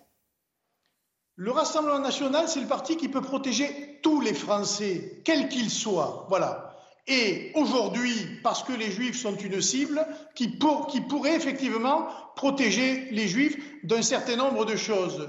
Mais il convient de prendre des mesures aujourd'hui énergiques, euh, sans, euh, dire, sans discussion possible sur un certain nombre de choses. Par exemple, de classer la pensée des frères musulmans comme idéologie terroriste et de les interdire en France ça ne prend pas beaucoup de courage, me semble-t-il, ou alors ça veut dire que nous sommes beaucoup plus, j'allais dire, soumis à ces gens-là qu'on ne le pense, et là, ça devient gravissime. Donc voilà, première mesure, les frères musulmans sont interdits en France, et à partir de là vont découler tout un tas de mesures par un effet domino, et vous verrez qu'un certain nombre d'imams, de mosquées, de structures, eh bien, commenceront, je pense, soit à faire leurs valises, soit à se taire et à suivre les règles qui sont celles de la France, parce que sinon, aujourd'hui, ils influencent, ils imposent leur feuille de route et leur calendrier. Demain, ils domineront l'ensemble du pays et ce sera trop tard. Dernière question, Louis Alliot. Euh, selon un sondage CSA pour CNews, 82% des Français désapprouvent les propos de Jean-Luc Mélenchon et de certains députés France Insoumise qui refusent de qualifier de terroriste l'organisation du Hamas. Euh, que pensez-vous de l'attitude de ces députés de France Insoumise? Pas tous. Hein. Il faut noter que François Ruffin s'est un peu détaché de ce groupe. Écoutez, ils sont euh, dans leur rôle de clientélisme électoral, ils sont élus par le communautarisme, ils défendent le communautarisme, et aujourd'hui le communautarisme, c'est la défense d'un certain nombre de combats à l'étranger ou de combats religieux, et aujourd'hui M. Mélenchon est le premier imam de France. Merci beaucoup Louis Alliot d'être intervenu ce soir en direct sur CNews et sur Europe 1 euh, pour euh, exprimer ce que vous pensez par rapport à cette situation. Euh, Meir Habib, vous avez écouté ce qu'a dit Louis Alliot. Rassemblement national peut protéger, vous êtes DLR, hein, je... le rappelle, les citoyens français, tous les citoyens français, y compris les citoyens juifs. Je ne crois pas que le, que le, le Rassemblement national ait certains propos qui soient vrais, il n'y a aucun doute là-dessus. J'ai la conviction que tous les Français doivent comprendre aujourd'hui qu'il y a une urgence à, éradiquer l'islamisme et le terrorisme, au centre, à droite et même à gauche. Mais la gauche et une partie de l'extrême gauche ne le comprend pas. Personne ne peut surfer ni plus ni moins sur le fait qu'aujourd'hui, on, on a des, des massacres qui ont eu lieu en France. On peut avoir oublié Toulouse. On peut avoir oublié que Sarah Halimi a été massacrée. Mais à chaque fois, on a rappelé la Palestine. Alors c'est presque trop tard. Donc soit on ouvre les yeux une fois pour toutes, mhm. soit on arrive à comprendre aujourd'hui que des enfants qui ont été massacrés un jour de 14 juillet, regarder un, feu d'artifice à cause de l'islamisme, il y a, un problème mondial. C'est l'islamisme. On, oublie. On oublie fois parce qu'on a envie de vivre, et c'est pas nos valeurs, on a envie d'oublier ça. Mais c'est là, chez nous, à nos portes. Mhm. J'ai rappelé la Marseillaise tout à l'heure. Égorger nos fils et nos campagnes, c'est ce qui s'est passé en Israël. Alors il faut ouvrir les yeux. Moi, je ne vote pas le Rassemblement national. Ils ont fait sans doute certains efforts, mais aujourd'hui, j'ai la conviction que la droite républicaine, euh, le centre, et y compris la gauche, doit comprendre des, le béaba pour continuer à avoir un débat démocratique mmh. normal dans un pays qui nous est très cher. Rachel Kahn, sur les compromissions de la gauche, vous les avez régulièrement dénoncées sur ce plateau. Euh, de l'extrême gauche, d'ailleurs j'aimerais préciser. Oui, c'est vrai que depuis plusieurs années, après, après je, je, crois que le, fait d'avoir eu euh, raison, euh, comme ça a été dit tout à l'heure il y a longtemps, ne donne aucun privilège face au drame qu'on est en train de vivre. Maintenant, c'est effectivement comment, sur ces compromissions, sur ce pas de vague, sur cette mollesse qui a laissé rentrer, sur le fait qu'on soit vraiment euh, très frileux par rapport à nos fondamentaux. Enfin, c'est presque de dire que notre constitution, finalement, avec ce qu'il y a comme principe et comme valeur, serait euh, fasciste. Enfin, c'est quand même aberrant pour des élus de la République de considérer que ce qu'il y a dans notre constitution serait fasciste.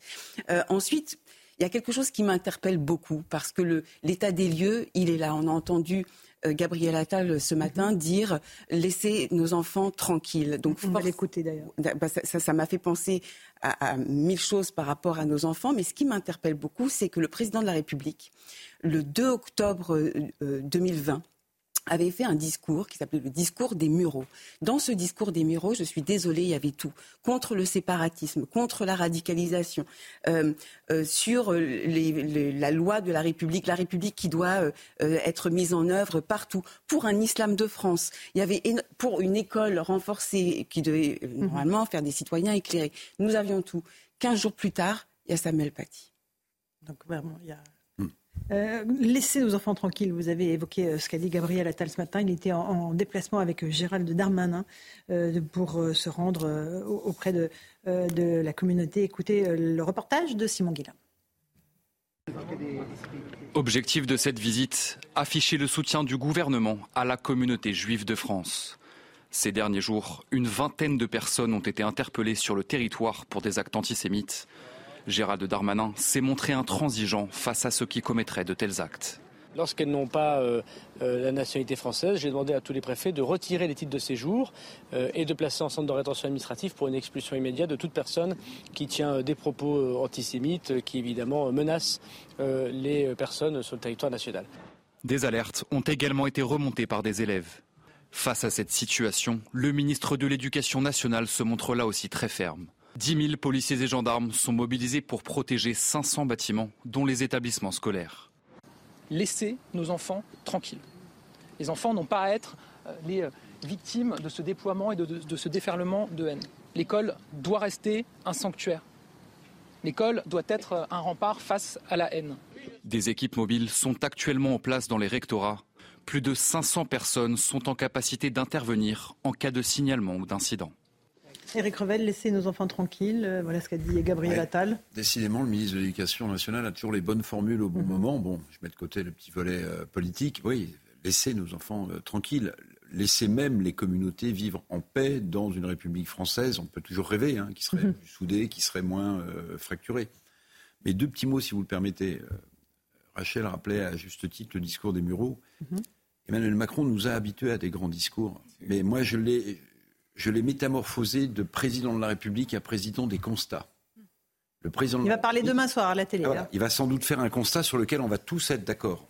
Mais sur beaucoup de dossiers, on a envie d'avoir un président de la République plus actif, qui prenne des décisions. Or, faire le constat, comme il l'a fait dans le discours des Mureaux une semaine avant le drame Samuel Paty, c'est pas être dans l'action précisément. Et dans, dans, le, dans, la situation dans laquelle nous nous trouvons aujourd'hui, euh, avec ce que vous soulignez mhm. juste tout à l'heure, c'est-à-dire le risque peut-être d'un embrasement. Et pour l'instant, Sahel n'est pas rentré dans Gaza. On, on a besoin d'un mhm. président de la République qui ne soit pas dans les constats, mais qui soit plus dans l'action. Et puis un mot sur Gérard Larcher, parce que ça, je le gardais pour la eh fin. Oui. Avec on a été trop faible. C'est que derrière la bonhomie euh, du président du Sénat se cachait donc une grande naïveté politique. Parce que ce qu'il a dit là, c'est. Mais attendez, euh, Louis Alliot, mais a mille fois raison. Mais faire le constat quand on est un homme politique madré comme euh, Gérard Larcher, qui s'est fait élire pour la troisième fois au Sénat, que en fait la classe politique française n'a pas été à la hauteur sur plein de sujets. Mais Monsieur Larcher, mm. pardon. Mais, mais attendez, mais quel constat vous faites là? Karim, un mot? Oui, non, moi j'ai envie de faire confiance à, notre communauté nationale, à tous les Français, quelle que soit leur origine, euh, donc, euh, ou leur croyance, pour qu'ils démontrent leur capacité à, à refuser l'importation du conflit sur notre sol. On n'a pas à transposer et à importer le conflit euh, sur notre sol, c'est inacceptable. Euh, et effectivement, les, les, fous furieux qui seraient tentés de le faire, il faut, il faut être hyper intransigeant, mhm. très réactif avec eux. Mais vous savez, dans notre pays, on ne le dit pas assez parce que c'est vrai qu'on parle souvent des mauvaises nouvelles, mais il y a des communautés qui vivent ensemble, il y a mhm. un dialogue interreligieux, il y a des Français qui, euh, qui partagent des valeurs communes, euh, qui continueront de le mhm. faire, même s'ils ne sont pas d'accord, même s'il y a des désaccords politiques. C'est pas ça le sujet, on est. Mais il y a, des centaines d'écoles aujourd'hui, on ne peut pas enseigner la Shoah. C'est ça la triste réalité. Il y a des centaines d'écoles aujourd'hui, on traite de salfeuge, c'est devenu aujourd'hui l'insulte la, la, plus courante. Il y a des, des, des, des, départements entiers de France où pas un seul juif ne peut aller à l'école publique parce que c'est plus possible. Donc aujourd'hui, ils sont déjà partis, où ils se cachent. Et donc aujourd'hui, il y a une constatation. le, la France des bisounours, c'est terminé. C'est eux ou nous. C'est-à-dire, vous, êtes en train de me dire que ça se passe bien nulle part. Si, heureusement que ça se passe Des bien. Départements entiers. Mais non, mais pourquoi vous êtes toujours, pas l'école Pourquoi vous êtes toujours à l'excès Non, parce que vous êtes à l'excès. Non. Je trouve que tout ce qui est excessif est insignifiant. Ben parce que vous, vous, dressez un tableau qui est un tableau où, qui, donne l'impression que les Juifs de France ne peuvent plus vivre en France. Mais c'est la vérité. mais c'est pas vrai. C'est ce que j'ai dit. Mais c'est pas vrai. Mais je, le mais je ne partage pas cet avis. Alors, je le jeune, pas tous en même temps, parce que sinon on n'y comprend plus rien. Il y a des choses inacceptables, mais dire que les Juifs de France ne peuvent pas vivre en France, c'est pas. Je suis pas d'accord. Que d'autres. Je suis pas d'accord. Premièrement, il y a plus d'actes antisémites que d'autres formes de racisme. Premièrement. Deuxièmement, en Seine-Saint-Denis, il n'y a plus beaucoup de juifs. À Trappes, il en reste un. Une personne. C'est le dernier. Il y a eu un reportage sur lui il y a, quelques années dans Paris Match, je crois, euh, qui racontait la vie du dernier juif de Trappes, en fait. Un seul. Avant, il y avait une communauté. Mais j'y crois pas, moi, ce que tu dis. Ah, mais c'est malheureusement la réalité. Non, j'y crois pas. C'est malheureusement. Alors, tu iras des, des, juifs de Saint-Saint-Denis, j'en connais. Moi. Tu, Alors, moi, j'ai grandi à j'en connais. J'ai grandi à J'en connais. J'en connais. Il y en a plus un aujourd'hui. Euh, à Bondy, Blanc-Ménil. Et d'un exemple, euh, au-delà de la Seine-Saint-Denis et des endroits. Trappes n'est pas en Seine-Saint-Denis, on le sait tous. Euh, voilà, on le précise quand même que Trappes n'est pas en Seine-Saint-Denis. Oui, oui, non, il y a Trappes et la Seine-Saint-Denis, pardon. Dans les Yvelines. Et au-delà, dans les Yvelines. Moi, j'ai grandi à côté, je connais bien. Et au-delà de ça, euh, au-delà de ça, il y a aussi les juifs qui font leur alia en fait, parce que la France tout court est devenue invivable. Euh, ensuite, on a tous en tête les, scènes après le Bataclan. Je suis désolé, moi je supporte plus ce constat de ça peut bien se passer, etc. Après le Bataclan, après Charlie Hebdo, on a, moi j'habitais à côté d'une synagogue, il y avait vigipirates, des militaires armés devant les synagogues. Pour les protéger de quoi? Pour les protéger de qui? De fous furieux qui peuvent passer non, à l'acte. Non, non, non. Mais évidemment qu'il y en a. Non. Évidemment qu'il faut prévenir. de qui De qui, je crois Mais quand on reçoit, quand les facultés françaises sont mais en train des de... milliers de gens complètement, ta... mais complètement tarés, des islamistes, des fondamentalistes, etc., mais... de, de, qui sont partout. C'est bien. Okay. Allez, dernier mot là-dessus. Dans les universités françaises, on reçoit aujourd'hui des terroristes du FPLP et de façon ouverte et publique. Et la ministre n'a même pas interdit, contrairement à ce qu'elle m'avait promis. Là, c'était la semaine dernière à Lyon. Il faut ouvrir un tout petit peu les yeux. Allez. Il est 18h31, il est l'heure du rappel des titres de l'actualité sur Europe 1 et sur CNews avec Augustin Donadieu. Augustin. L'armée israélienne soupçonne ce soir une infiltration aérienne depuis le Liban sur le nord d'Israël. La défense passive chargée de protéger la population parle d'une attaque à grande échelle à une trentaine de kilomètres de la frontière avec le Liban, dans les régions de Tibériade et de Beth Shean, pardon, au nord d'Israël. Cet après-midi, Ashkelon, dans le sud du pays, a été bombardé. Un hôpital a été touché par une roquette. L'établissement précise que l'engin a touché directement un centre du développement de l'enfant. Selon un porte-parole, le bâtiment a été endommagé, mais aucun blessé n'est à déplorer. Et enfin, le bilan français s'alourdit encore. Ce soir, 11 ressortissants sont morts et 18 autres sont toujours portés disparus, dont plusieurs enfants probablement enlevés par le Hamas, selon Elisabeth Borne, la première ministre en séance au Sénat, qui a répété que la diplomatie était à l'œuvre pour éviter l'escalade et l'embrasement. Merci beaucoup Augustin Donadieu. Une petite pause sur Europe 1 et sur CNews. On repartira ensuite à Ashkelon où les alertes aux roquettes n'ont pas cessé de la journée. Notre envoyé spécial était sur place. On aura aussi une habitante en ligne qui nous dira comment elle vit. Et puis on sera avec Alain Bauer, professeur de criminologie, qui nous expliquera les ressorts de ce qui se passe actuellement en Israël. A tout de suite dans Punchline. 18h37, on se retrouve en direct sur CNews et sur Europe 1 dans Punchline. Alain Bauer est avec nous. Bonsoir Alain Bauer, professeur de criminologie. On va évoquer votre livre Au commencement était la guerre. On est en pleine guerre euh, en Israël. Avant cela, on va partir tout de suite pour Ashkelon où les roquettes ont retenti, euh, sont tombées toute la journée sur la ville, sur un hôpital notamment. Antoine Estève, notre envoyé spatial, était sur place avec Fabrice Elsner. Écoutez le reportage. Voici ce qui reste d'un appartement après avoir été frappé par une roquette tirée depuis la bande de Gaza ce mercredi après-midi. Vous voyez, 70 mètres carrés complètement dévastés. Il reste même un morceau du missile tiré dans l'après-midi, ici à nos pieds qui a pénétré à l'intérieur de l'appartement. Heureusement, ici, dans cet appartement, pas de victimes. Quelques blessés légers dans la rue, un petit peu en contrebas, qu'on va vous montrer aussi. La voisine Tania, qui se trouve dans l'autre appartement juste à côté, a été euh, saine et sauve parce qu'elle a pu se réfugier dans une pièce arrière euh, qui l'a protégée à l'intérieur de son appartement. Regardez ce qu'il reste du balcon les immeubles alentours aussi ont été touchés. Il n'y a plus une vitre, évidemment, dans le quartier avec le souffle de l'explosion. Le centre d'Ashkelon est particulièrement touché par ces explosions ces jours-ci parce que c'est une cible privilégiée des combattants qui se trouvent de l'autre côté de la frontière à Gaza. C'est à peine à 10 km d'ici. Et ils visent très souvent cette grosse ville du sud d'Israël qui est en permanence sous alerte. Des alertes en permanence toutes les 5-10 minutes ici retentissent et permettent aux gens de s'abriter dans les shelters. Ce qu'on appelle les shelters, ce sont souvent les souterrains des immeubles dans lesquels ils passent une grande partie Antoine Estève et Fabrice Elsner sur place. Cyrielle est une habitante d'Ashkelon. Elle est en direct avec nous. Bonsoir Cyrielle. Euh, dans quel état d'esprit êtes-vous avec euh, ces alertes permanentes?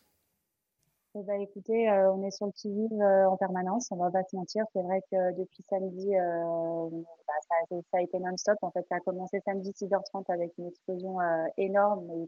En plus, il n'y avait pas eu tout de suite d'alerte, donc on n'a pas vraiment compris ce qui se passait. Il faut savoir qu'ici, on est à 15 km de la bande de Gaza, donc on a entre 20 et 30 secondes selon l'endroit où vous êtes dans la ville pour se mettre à l'abri. Donc c'est quand même euh, très rapide, déjà juste le temps que vous compreniez ce qui se passe, euh, il faut déjà être à l'abri. Donc effectivement, depuis samedi, bah, c'est non-stop. Quoi. On n'arrête pas, on fait des allers-retours, on bouge pas, on sort vraiment juste pour, euh, Là, on avait vraiment les pleins d'eau, de, de couture, tout ça, pour, pour pouvoir être Bien. Je pense que ça se voit un petit peu. On est tous épuisés et on en a un petit peu marre. Épuisés, choqués, j'imagine aussi, parce qu'on a appris dans des massacres des kibbutz, j'imagine, c'est réel. Complètement. Alors honnêtement, c'est ça, c'est que j'ai pas envie de dire qu'on a l'habitude ici des roquettes, parce qu'heureusement, c'est une à deux fois par an. Mais en fait, samedi, on a surtout été horrifiés par, euh, par les images qu'on a vues et plus, on, plus les heures passaient, plus on voyait ce qui se passait, plus on n'y croyait pas. Moi, je suis restée personnellement complètement euh, en sidération. J'ai pas bougé pendant des heures, plus je voyais les images, plus euh, enfin, on comprenait pas. je pense qu'on a tous eu cette, cette même phrase. On se disait, mais c'est un cauchemar, il faut qu'on se réveille. Merci beaucoup, Cyrielle, de ce témoignage, d'avoir pris du temps pour nous répondre sur CNews et sur Europe. on pense évidemment à ce que vous vivez euh, euh, évidemment sur place euh, en Israël. Alain Bauer, on est là avec Eric Revel. C'est important de, vous avoir ce soir pour comprendre ce qui se passe sur le terrain. il y a une situation assez confuse avec des terroristes du Hamas qui sont encore sur le sol israélien.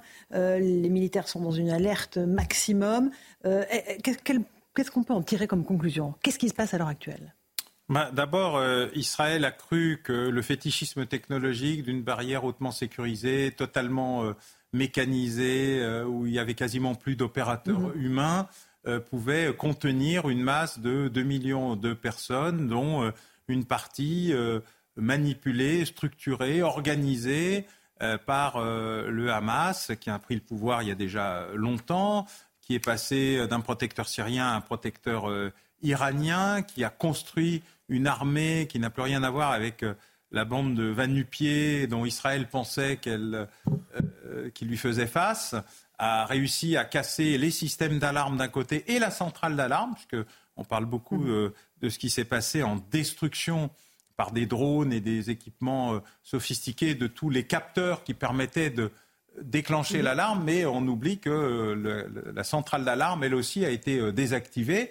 Et donc, face à un dispositif totalement dépourvu d'humains, qui faisait totalement confiance à la technologie, la masse, euh, le bricolage et beaucoup de sophistication probablement due à l'efficacité du Hezbollah iranien et des Iraniens eux-mêmes, a pris par surprise euh, Israël, d'abord au poste d'Erez, mais il est un peu là fait pour ça. Le poste frontière, c'est l'endroit où on passe, mais surtout au quartier général de la division Gaza de Tsahal, c'est-à-dire euh, l'équivalent, je dirais, euh, mhm. du quartier général de la flotte euh, russe à Sébastopol, qui aurait été pris par un commando ukrainien. A beaucoup d'infrastructures militaires donc, ont été touchées. Deux infrastructures militaires majeures et le mhm. poste d'Erez.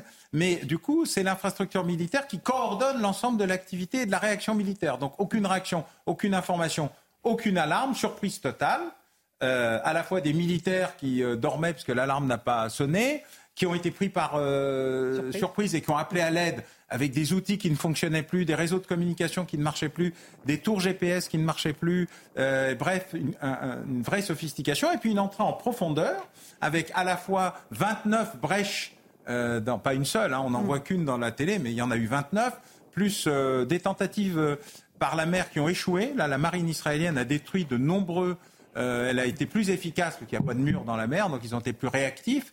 Et puis euh, les ULM euh, et tous les outils qui ont permis d'entrer très en profondeur et donc de faire passer environ 2000 combattants du Hamas. Alors, le Hamas a entre 20 et 40 000 combattants, hein, ce n'est pas une petite organisation, c'est à peu près l'équivalent de l'État islamique au fait de sa gloire, sur un tout petit territoire, extrêmement déterminé, mhm. qui ont fait une percée massive.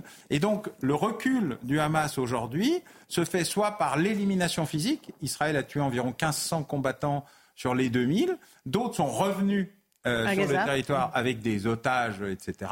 Et puis il reste des poches de résistance euh, du Hamas, des, poches de terroristes qui ne sont pas rentrés, soit parce qu'ils sont encerclés, soit parce qu'ils ont décidé de continuer sous les formes les plus désespérées ce qu'ils considèrent être leur combat, ce qui fait qu'au jour d'aujourd'hui, l'armée d'Israël n'a pas repris le contrôle de l'intégralité de son de territoire. Son territoire. ce que cherchaient les terroristes du Hamas, c'était la terreur, frapper, euh, hmm massacrer dans les kibbutz, c'était pour semer la terreur, le principe même du terrorisme. Ah bah oui, oui terroriste, c'est tuer. Hmm. C'est semer la terreur, c'est créer la terreur, c'est euh, diffuser la terreur, filmer la terreur, diffuser la terreur sur euh, les réseaux sociaux, montrer à la fois les effets de la terreur, le meurtre, le meurtre quand il se commet et les effets du meurtre ensuite. C'est-à-dire le traumatisme chez les gens qui regardent ces vidéos, c'est ça C'est le but. Terroriser, c'est créer les conditions de la terreur, de la peur sur des populations qui ne sont pas des États ou des organisations militaires. Ce n'est pas une guerre classique où la manipulation et l'information fait partie d'eux. Ce ne sont pas des dommages collatéraux euh, où on dit euh, je visais un quartier général mais euh, il y avait un marché à côté. Donc il y a une partie de ces événements qui sont clairement des opérations directement et uniquement visant des populations civiles. Ce ne sont pas des effets collatéraux, des erreurs ou des dommages. Ce sont des objectifs stratégiques. Ciblée, elle, est, elle ne peut être par définition que terroriste. À la différence de crimes de guerre, où là, des armées commettent des crimes en parallèle ou à côté. Mais c'est là-dessus que joue la France insoumise. Euh, un mot sur ces vidéos. Vous avez vu ces vidéos de massacres, de meurtres en direct J'ai vu, vu des, images et je me suis limité à la version la plus courte possible. Parce qu'elles sont insoutenables. Bah, dans mon métier, on est en capacité. Professeur de, criminologie, je le rappelle. Voilà, donc euh, des crimes, des charniers. Euh, on les voit, on a des effets et des réactions différentes. Hein. D'abord, on ne gère jamais tout. Il hein. ne faut pas croire que le fait d'y avoir passé 40 euh, ans change euh, beaucoup de choses à la nature profonde de la guerre. Disons que quand euh, vous passez de la guerre contre des ennemis ou la guerre contre des hommes supposés pouvoir prendre les armes, ce qui ont été des éléments, par exemple en Bosnie, voilà, jusqu'à Boutcha, où vous dites là, on est passé à autre chose, et là, vous avez une version locale d'Oradour-sur-Glane, de Boutcha, à Kfaraza, mais surtout, ça ressemble à un immense pogrom euh, d'avant. C'est-à-dire euh, ce dont on vous parle quand il y a encore quelques survivants ou dans les livres, vous avez quelques images d'archives euh, en couleur sépia, en noir et blanc. Là, vous avez la réalité, un, retour, un hockey, un rejet terrible de l'histoire, où pour la première fois, on tue des gens, non pas parce qu'ils sont des dangers, non pas parce qu'ils pourraient porter des armes, non pas parce que je ne sais pas. Et vous avez du coup une image terrible qui est ce qui vient de se passer en Arménie, qui vient d'être dépassé par l'ampleur des événements, même mhm. si euh, plusieurs dizaines de milliers de personnes ont dû quitter le Karabakh dans une sorte d'indifférence générale, on est face aujourd'hui à une explosion, une multiplication euh, des événements. Et d'ailleurs, quand j'ai commencé à écrire euh, cet ouvrage, page 26, page 26 en passant, j'ai dit, dans les enjeux à venir, il y aura une nouvelle intifada palestinienne, elle se prépare. Mais là, c'est une intifada totale, c'est très largement au-delà de ce que moi-même j'avais imaginé pouvoir arriver. Et quand vous regardez le positionnement de l'Iran, sa capacité à vouloir tuer les accords d'Abraham, les accords d'Abraham sont les accords qui devraient permettre à Israël de rétablir des relations normales avec les États arabes. En fait, c'est le champ du signe du Hamas et sa dernière carte. Le champ du signe, car il sait que si les accords d'Abraham sont définitivement signés, la question palestinienne va, va devenir une variable d'ajustement. Et donc la question va se dissoudre dans autre chose, et ils ne peuvent pas se le permettre, et ils ne veulent pas se le permettre impopularité à Hamas est aussi importante que l'impopularité du Fatah en Cisjordanie. C'est inversement proportionnel. Mais ils ont besoin de se recréer une capacité de nuisance pour casser les accords d'Oslo sur deux États qui étaient déjà morts-vivants, mais là, pour casser les accords d'Abraham, qui étaient la dernière chance d'un euh, processus de paix. Et donc, c'est la grande victoire de l'Iran. L'Iran a gagné sur tous les éléments du jeu, y compris sur ce qui va se passer sur ces pauvres Palestiniens otages du Hamas, qui vont aujourd'hui payer les pots cassés, même s'ils trouvent le Hamas sympathique de temps en temps, même s'ils ont des tas de choses à reprocher à Israël, qui vont payer les pots cassés d'un pogrom moderne. Alors, Eric Revel, une question. Alain Bauer. Euh, Alain Bauer. Donc, je suis sûr que les réponses seront courtes. la, première, euh, vous avez détaillé euh, la façon dont les terroristes de, de, Hamas sont rentrés en Israël. Précisément, ça pose question. Mhm. La façon, dans le détail où ils ont opéré, euh, alors à la fois sont des barbares et des terroristes, et ils ont agi comme des véritables spécialistes euh, de la lutte. Donc, qui est derrière, d'après vous Et combien de temps se sont-ils entraînés Et où se sont-ils entraînés? Parce que là, ils n'ont rien laissé au hasard. Alors d'abord, je connais beaucoup d'ingénieurs palestiniens, ils sont hautement sophistiqués hein, euh, en matière d'ingénierie, de compétences, d'expertise. Il ne faut absolument pas sous-estimer ce que les Palestiniens produisent, qui sont du même niveau. Le Hamas produit même ses roquettes euh, à Gaza. donc c'est une mm. démonstration de sophistication, parce que tout le monde parle de roquettes, faut arrêter, ce sont des missiles. La roquette, c'est un truc artisanal qui fait mm. poum poum. Là, comme vous avez pu constater, vous avez vu jusqu'où ça va, Tel Aviv, Jérusalem. Le nombre, la quantité. Alors de temps en temps, il y a eu des livraisons. On a oublié qu'il y a quelques semaines, un bâtiment turc a été arrosé par la marine israélienne avec des dizaines de tonnes euh, d'explosifs, de munitions, d'équipements. Donc il y en a eu d'autres qui ont dû malheureusement passer, par les tunnels, par la mer ou par autre chose. Euh, deuxièmement, donc ils ont une immense compétence. Il faut absolument pas les sous-estimer. Hein. Ce n'est pas une bande de vanupiers. Ah bah, c'est hautement technologique. Deuxièmement, ils ont besoin d'une sophistication. Oui, oui, ils ont besoin d'une sophistication dans la coordination. Ça, c'est très fin, c'est très compliqué, et les seuls véritablement qui savent faire ça sont les Israéliens d'un côté et les Iraniens de l'autre. D'accord. Mhm, donc j'ai ma réponse. Deuxième question. Euh, beaucoup de spécialistes se posent euh, la question de savoir si le Hezbollah chiite va intervenir ou pas euh, dans ce qui apparaît maintenant comme un conflit. Il y a un sujet que vous n'ignorez pas, qui, est le, qui sont les gisements gaziers et pétroliers, qui sont en discussion entre le Liban, précisément, et Israël.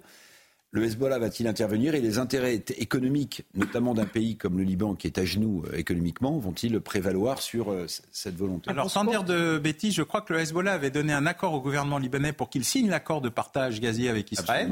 Donc le Hezbollah est très près de ses sous. Mhm. Il sait ce qu'il veut. Deuxièmement, il hésite. Pardon. Il a besoin de montrer sa solidarité, mais pas trop. De montrer ses muscles, mais pas trop.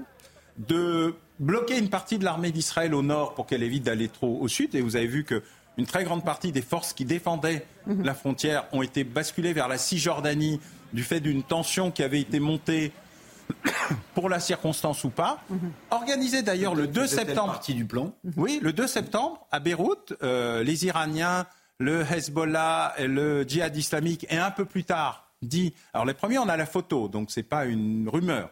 Et un peu plus tard dit le Wall Street Journal avec le Hamas, ont créé les conditions d'un enfumage des Israéliens pour leur faire bouger une partie importante de leurs forces au nord, où ils attendent, comme d'habitude, une offensive du Hezbollah, et surtout en Cisjordanie, où ils ne comprenaient pas très bien ce qui se passait, mais il y avait une montée des tensions considérable, plus une dizaine de jours de combat au mois de mai. Donc ceci fait partie de cette opération. Mais la sophistication générale, c'est clairement signé. Alain Bauer, on a commencé cette émission en se posant la question de l'inquiétude des autorités françaises que ce conflit, évidemment, ne surgisse aussi en France euh, à l'occasion d'actes antisémites ou d'affrontements communautaires. Est-ce qu'il y a un véritable risque euh, à, votre sens? Bah, depuis 1980 et les attentats de la rue Copernic, la France a toujours été victime, à un moment ou à un autre, d'attentats non pas liés à sa politique, mais à des effets secondaires de ce qui se passait au Proche-Orient rue des Rosiers et vous en faites une liste qui n'en finit pas, à la fois d'élimination sur le territoire national ou d'attentats contre les intérêts français. Et je ne vous parle même pas de l'immeuble Drakkar à Beyrouth, mhm. donc, euh, où nous avons perdu de très nombreux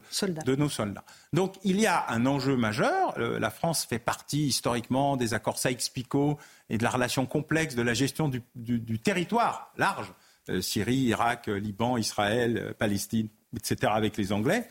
Et donc ce risque existe. Et d'ailleurs, je vous rappelle que lors des attentats de novembre, qui ressemblent beaucoup à ce qui s'est passé notamment pour la Rêve Party, du Bataclan. Novembre 2015.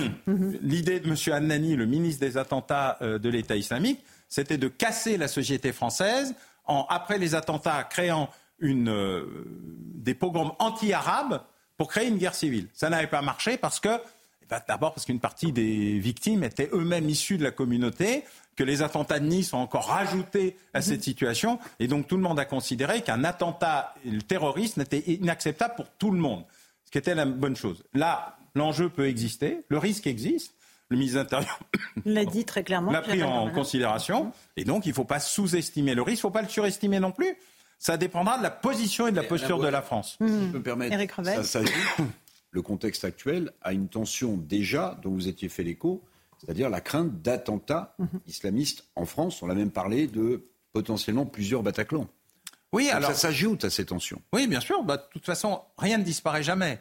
Soit on passe d'un élément à un autre, le second ne disparaissant pas mais restant là, soit vous avez un effet cumulatif avec une multiplication de risques. Le ministre de l'Intérieur a raconté et indiqué euh, très justement le nombre d'attentats empêchés euh, du fait de mesures désormais proactives. On est passé de 5 euh, attentats empêchés avant les attentats de Nice en 2016 à près de 50 depuis. Donc on sent bien que les services de sécurité intérieure ont pris la mesure du risque. Mais ce risque existe euh, toujours et il est effectivement cumulatif, d'autant que nous avons des risques d'ultra-droite, d'ultra-gauche, d'ultra-écologiste, d'ultra-djihadiste. Chacun peut avoir sa petite euh, volonté de exprimer par la violence et par la force euh, ce qui lui paraît n'être pas entendu par le dialogue politique ou, ou, médiatique. Mais ce risque est considérable. Il est pris, je crois, à sa juste mesure. Et on va voir là dans les jours qui viennent, parce que l'opération de représailles contre le Hamas à Gaza, qui est aujourd'hui une opération de représailles contre des cibles du Hamas, dont un certain nombre sont situés en dessous d'immeubles d'habitation, mm-hmm. dans des endroits très populaires, sous des mosquées, parfois sous des hôpitaux, provoque des effets collatéraux considérables. Et donc, à un moment, il va y avoir aussi, naturellement, une émotion vis-à-vis de la population civile, otage du Hamas à Gaza, mais qui en devient aussi victime. Et donc, il va falloir voir comment gérer une relation à peu près naturelle d'une France en capacité d'intervention humanitaire et rien d'autre, et de le faire probablement avec le Qatar, qui payant les fins de mois du Hamas, juste les fins de mois, le reste est payé par l'Iran, mhm. oui, mais ça, fait quand même quelques millions, serait en mesure de, par exemple, aider à une solution d'exfiltration des otages. si déjà la France arrivait à faire ça, on n'aurait rien à lui reprocher. Pour le reste, elle n'est pas vraiment dans le jeu. Alain Bauer était notre invité au commencement Était la guerre, l'enfer qui nous attend aux éditions Fayard, chose vue. Merci beaucoup d'être venu ce soir dans Punchline sur CNews et sur Europe 1. Marie. Merci beaucoup Eric Revel euh, d'être resté avec nous dans un instant. Hélène Zélani sur Europe 1 pour l'information. Et Christine Kelly et ses chroniqueurs pour Face à l'info sur CNews. Bonne soirée à vous sur nos deux antennes. À demain.